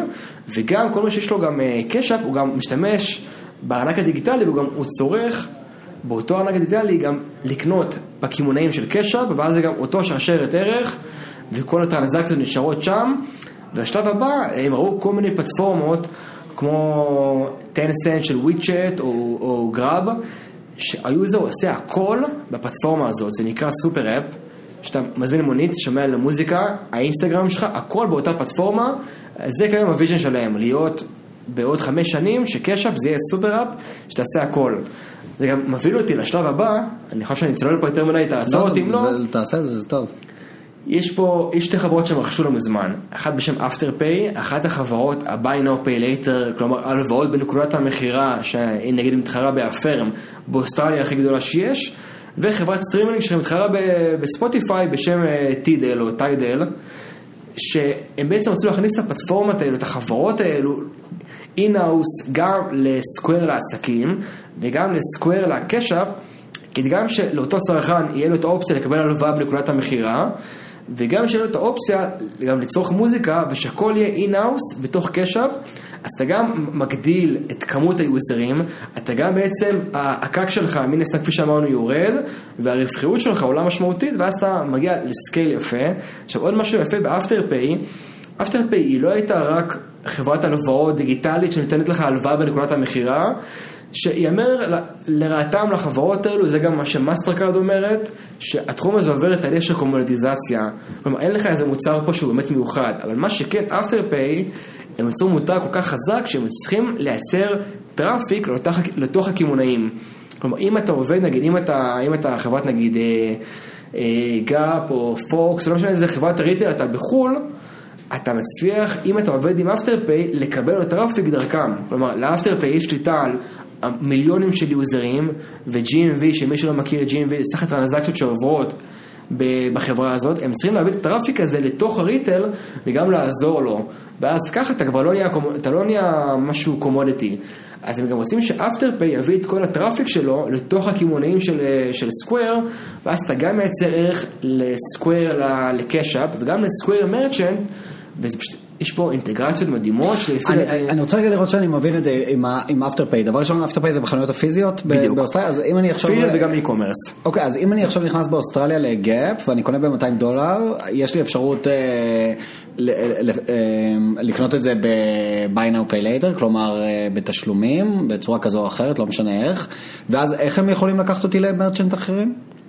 הם מכירים את המידע עליך, אתה בסוף... ואז איך הם יוציאו לי אותו? אתה בסוף, אין לך ממשק מול המרצ'נט, אתה משלם הכל לאפטרפיי, אפטרפיי מה שאמורה לעשות, לשלם למרצ'נט באותו יום, לא יום אחרת, אגב, זה מה שעוזר לו, אין לו בעיה תזרימית פה, אותו כימונאי, אותה גאפ, היא מקבלת את הכסף ישר, ואז בעצם ההתנהלות שלך מול אפטרפיי, זה כבר הצרות של אפטרפיי, היא צריכה לגבות את הכסף ממך, אז כשהיא גובה את הכסף ממך, היא עושה גם את החיתום מאחורי הקלעים, שהחיתום פה לא נגענו בזה, אבל זה חיתום שהוא כביכול מבוסס על המון דאטה, המון אלגוריתם, ללא מענה אנושי, שככל שהם מכירים אותך, וכל שאתה גם צורך יותר עם ההלוואות שלהם, הם מבינים אותך, הם צריכים ללמוד אותך בצורה יותר טובה, ובסוף אתה גם נכנס לאפטרפיי, לפלטפורמה שלהם, זה נהיה כמו מרקט פלייט, שזה מדהים בפני עצמו, ואתה נכנס דרכם לקמעונאות. למה אני נכנס, אבל זה הנקודה שלא כל כך הבנתי, למה אני נכנס לפלטפורמה שלהם? כי אתה... כי שם אני משלם את התשלומים? אתה יכול, אתה יכול דרך הפלטפורמה של אפטרפיי, יש להם אפליקציה גם יפה, אם תיכנס לאפטרפיי, נגיד לאפליקציה, תראה שהם מציעים לך את כל הקמעונאים שהם עובדים איתם. בוא תקנה עכשיו נגיד בחברת X ב-שלושים שעת השלומים, ברבית מאוד זולה. הבנתי, ואז מה זה, אפילייט? ככה הם עושים... בדיוק, בדיוק. עכשיו גם לקמעונאי, יכול להיות שאו שהוא מסבסד את הריבית, כי מן הסתם זה עוזר לו בכמות, ה, בכמות המחירות, גם בגודל המחירה, וגם כן. בכמות המחירות, זה גם מקדם לו את המחירות. זה כמו הוצאות שיווק, כמו הוצאות כן, קידום מחירה. לגמרי, לגמרי. ואפטרפיי מן הסתם נהנית מה, מהריבית פה, ואם העסק הוא עסק חזק, נגיד כמו וולמארט, אז הוא, לא, הוא מסבסד לו חלק קטן, ואפטרפיי את שאר הדברים, גם בסוף בתוך חברות פינטק, כמו נגיד אפטרפיי, אם כבר נכנסנו לעולם הזה, אז כל ההלוואות הן גם לא משאירות על מאזן שלהם, כנראה הן פשוט מוכרות את החוץ על המוסדים בריבית כזו או אחרת. זה, זה, זה המודל פה, זה גם מודל באפר. אז רק לסבר את האוזן, ההכנסות של סקוואר ב-אלפיים תשע עשרה היו ארבע נקודה שבע מיליארד, שנה לאחר מכן תשע נקודה חמש מיליארד, כמעט כפול, ב-עשרים ואחת שבע עשרה מיליארד. בשנה המלאה עשרים ואחת. אני סליחה שאני כותב אותך, אבל מאוד יפה המספרים, אבל צריך לנטרל גם את ההכנסות מביטקוין. כי בעצם היה להם, הם רכשו ביטקוין בצורה מאוד משמעותית, אני חושב ב-אלפיים שמונה עשרה. שווה לעשות פה הפרדה. כפי שאמרתי בהתחלה, מאוד חשוב לי להבין את הרקע של הפאונדר, כדי להבין איך זה השפיע על עתיד העסק. אז ג'ק, הוא חושב בסוף שביטקוין זה ישנה את העולם, ובכללי בלוקצ'יין, והוא קנה למאזן של סקוואר, כלומר, מתוך המזומן הוא קנה ביטקוין, והאמת שהוא גם עשה כמה אקס על הכסף, הוא עשה פי שלוש או פי ארבע, אם אני זוכר נכון, שזה אני מפריד. עכשיו, זה נכנס כחלק מהמאזן, ואתה רואה את זה כביכול במזומנים שלהם, הם מכירים את זה כמזומן. עכשיו, אבל זה לא אמור להיות ברבניוז. זה לא, רגע, מה שאתה אמרת, מה שדיברת, הם בעצם דרך קשאפ, הם הכניסו דרך הפלטפורמה את האופציה למסחר, אז האופציה נגיד למסחר במניות זה חינם, כפי שאמרנו ברובינהוד בהתחלה, המודל פה הוא מודל של payment for order flow, להעביר את העסקאות, אני זוכה פה לאיזה עמלה מסוימת מהעושה שוק, כן. עכשיו הם, בסד הביטקוין, הם גובים עמלה של כ-שניים עד שלושה אחוזים, עכשיו במקום להכיר את ההכנסות, הם מכירים את כל הטרנזקציות שעוברות, את ה-ג'י אם וי. בדיוק, שזה מוסר, שאני לא מבין את ההיגיון, ובפועל המרווח הגולמי פה זה שניים עד שלושה אחוזים. אז מה שנהוג לעשות זה פשוט לקחת רק את המרווח הגולמי, או להסתכל על קש, על קש, הפסחה על סקוואר, כסך המרווח הגולמי. נכון. עדיין מאוד יפה. כן, אז זה נכון. אם אני מסתכל על הגרוס פרופיט, אז הדברים מתחילים יותר להסתדר. כן. הגרוס פרופיט ב-אלפיים תשע עשרה אחד נקודה שמונה, ב-עשרים עשרים שתיים נקודה שבע, וב-עשרים ואחת ארבע נקודה ארבע. שזה עדיין growth פנומנלי, אבל, אבל כן, זה, זה קצת יותר מסדר את, ה, את המספרים שאנחנו רואים. מעניין, לא שמתי לב לזה, באמת יש פער מאוד גדול בגרוס, זאת אומרת, הגרוס פרופיט כ, כאחוז מהטוטל רבניו. אגב, עוד משהו מעניין, עוד הצלחתי להבין, השינוי הדי מטורף שהם עשו מלהיות חברת סקוואר, חברה שהמותג הוא סופר בולט, להיות חברה בשם בלוק. אתה אומר לעצמך, ברור שיש פה קונוטציה לבלוקצ'יין, אבל עוד לא ברור איך. אנחנו, אני, אנחנו, אני מניח שאנחנו נראה השנה, אבל עוד לא הצלחתי להבין איך, אבל אני בתור האנליסט, אני מסתכל רק על התזה השורית, ויש פה המון דברים להתמקד, בין אם זה האינטגרציה עם אפטרפיי, עם העסקים שאמרתי, ויש עוד המון המון המון אופציות לצמוח, השוק עוד ענקי, אבל זה גם מעניין, כאילו אתה אומר, איך הם שינו את השם, עשו צעד כל כך דרמטי, בלי גם לעשות פה איזה מצגת למשקיעים ולסבר את האוזן מאחורה. אני חושב שזה, שזה שינוי שם הצהרתי, בדומה למטה. בדיוק. שהם פשוט אומרים, going forward, בכל העתיד הנראה לעין, הקרוב והרחוק, המקום שאנחנו הולכים להתמקד בו, זה בלוק, בלוקצ'יין כזה או אחר. הם, הם כן דיברו באינספור מקרים על זה שהם אה, בוליש לגמרי על כל עולם הקריפטו, אה, אן אף טי, אה, נכון. הקוינס השונים, והם לגמרי הולכים על האסטרטגיה הזאת all the way. אני מאוד סקרן לראות איך עולם, אני לא סתם שואל את זה חלק גדול מהמרואיינים, בייחוד אלה שמגיעים מעולם הפייננס, כי אני מאוד סקרן גם לשמוע דעות שונות לגבי איך רואים את העולם הזה מתפתח ומתקדם, וכשאתה רואה כל כך הרבה תנועה לכיוון הזה, גם מחברות טכנולוגיה, סטייל אם זה Square או Coinbase, גם מצד מוסדיים בישראל ובחול, בעיקר בוא נגיד בחול, בלק רוק, ריי דליו, שהאנשים שהתבטאו במשך שנים בצורה כל כך חריפה נגד ביטקוין, והיום אומרים זה צריך להיות חלק מפורטפוליו. אני לא יודע אם יצא לך לראות את זה, טים קוק, המנכ"ל של אפל, יצא לך לראות את זה? מה? אז הוא התראיין, זה היה לפני כמה חודשים, וכמעט ככה שאלו אותו שאלות על אפל, כמו ששואלים אותו תמיד, וכבדרך אגב המראיין השחיל לו, מה דעתך לגבי ביטקוין וקריפטו, ואז הוא אמר, אני מחזיק ביטקוין באופן פרטי, שדבר ראשון זה די חריג שמנכ"ל של אפל יגיד מה הוא מחזיק באופן פרטי, אבל זה לדעתי וואו, זאת אומרת זה אומר המון. אגב, עוד איזה אנקדוטה בנוגע לסקוואר, אם דיברנו על אפל, הם הודיעו בחודש האחרון בבלומברג, והיה עוד איזה כתבה, עוד לא יודעים אם זה משהו אינרנטי, מובהק או לא, אבל שהם רוצים שתוכל לשלם מפלאפון לפלאפון, לא תצטרך בכלל את הסולק הזה. כלומר, את הדונגל שאמרנו מקודם, אז אם זה יקרה, ואפל יעשו עוד צעד בתחום התשלומים, שאנחנו יודעים שאפל יש להם את הארנק הדיגיטלי שלהם, שבקום יש להם גם את הכרטיסים, ואם יעשו עוד איזה צעד, מבחינת אפל זה מנוע צמיחה משמעותי, אבל זה יכול לעשות פה עוד איזה דיסטרפשן לתחום המרצ'נט אקווייר, או הסולקים, זה יכול לפגוע בסקוואר, בצורה משמעותית. מעניין. קשה עדיין להבין כמה, כי לא פרסמו שום דבר, לא פרסמו דברים שהם קונקרטיים, אבל צריך להסתכל על זה. מעניין, מעניין מאוד. אז אנחנו מתקרבים לקראת סיום, ויש עוד שאלה אחת שככה רציתי לשאול אותך, כי אני אוהב לשאול, זה גם משהו שאני אוהב לשאול משקיעים מקצועיים. אני אומר לך מראש שלצערי לא יהיה לנו המון זמן לתשובה, אבל כן יהיה לך זמן לתת תשובה עם איזה הסבר תמציתי.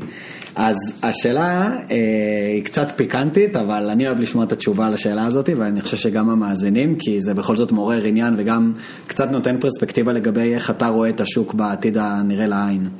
אז השאלה היא כזאת, אם אני משקיע שיש לי מאה אלף שקל, ואני נותן לך לנהל לי את הכסף, והמשחק הוא כזה, אתה אחראי על הכסף שלי למשך חמש שנים, ומותר לך לעשות רק טרייד אחד. וואו. ואני כמובן אשמח לקבל תשואה טובה על הכסף שלי. אז השאלה היא, איזה טרייד היית עושה? ולהסביר קצת למה. תראה, אני חייב להסתייג, ואני גם אסתייג כמה פעמים, שאני משקיע בחברה, אני אשקיע במשך שנים, כל עוד התזה עומדת. כלומר, אם אני אמרתי, סליחה, יש פה הנהלה חזקה, תמחור אטרקטיבי, חפיר בעסק, כל, הכל עומד, כלומר, כל התזה עומדת, אני אמשיך להיות בעסק, אני, אנחיד, אני גם אגיד שיש את המשקיע בשם מוני שאני מאוד מעריך, שתמיד הוא אומר שהטעות הכי נפוצה של המשקיעים, שהם יוצאים מהשקעה רק על בסיס תמחור. אז אם כל, כל הפנדמנטלס והכל עומד בשלו, הייתי משקיע בחברה בשם SoFi, אבל קצת קשה להגיד במשך חמש שנים למה אני מסתכל, כי כיום העסק, בעיניי העסק שאני מאוד אוהב. בוא נסביר על SoFi רגע, מה היא? SoFi זאת חברת פינטק, שזה, בדומה למה שאמרתי מקודם, זו חברה שיש לה המון מוצרים, אבל מעבר לזה שיש לה המון מוצרים, והיא מעין בנק דיגיטלי, היא גם קיבלה עכשיו רישיון להיות בנק, היא גם בעצם ה-איי דאבליו איי של הפינטק.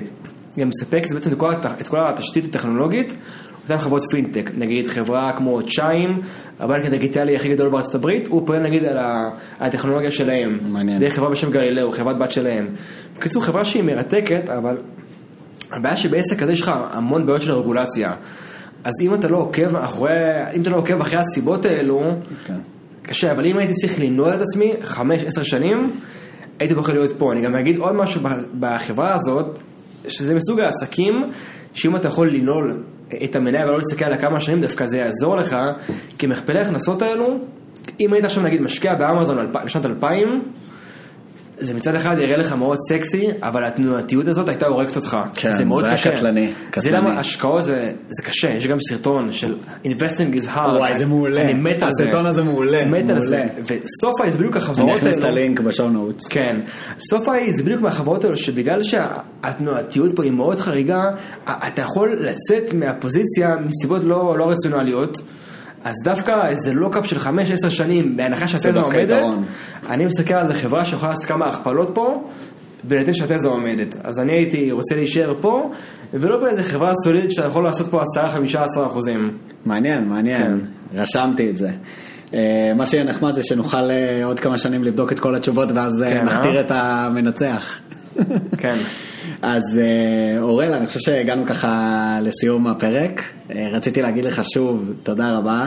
אני ממש שמח שהצלחנו לגעת בנושאים מעניינים שאמרנו ככה שנרצה לחסות, כמו הדרך שלך בעולם ההשקעות וההשתלבות במור, וקצת לדבר על ההבדלים בין להיות משקיע פרטי למשקיע מתוך הקרן. נגענו בכל מיני ניירות ערך מעניינים. אני חושב שהיה מרתק, אני מקווה שגם למאזינים. אז תודה רבה. תודה רבה. אם יש מאזינים שרוצים לעקוב אחריך, אחרי התכנים שלך, איפה הם יכולים למצוא אותך ברשת? בטוויטר. הכי טוב בטוויטר. כן, לגמרי. אני אכניס קישור גם בשואו נוטס. מעולה, תודה רבה. תודה רבה. תודה רבה שהאזנתם לפרק. אם אהבתם את הפרק, אני אשמח שתמליצו לחברים שלכם, או באופן אישי, או דרך הרשתות החברתיות.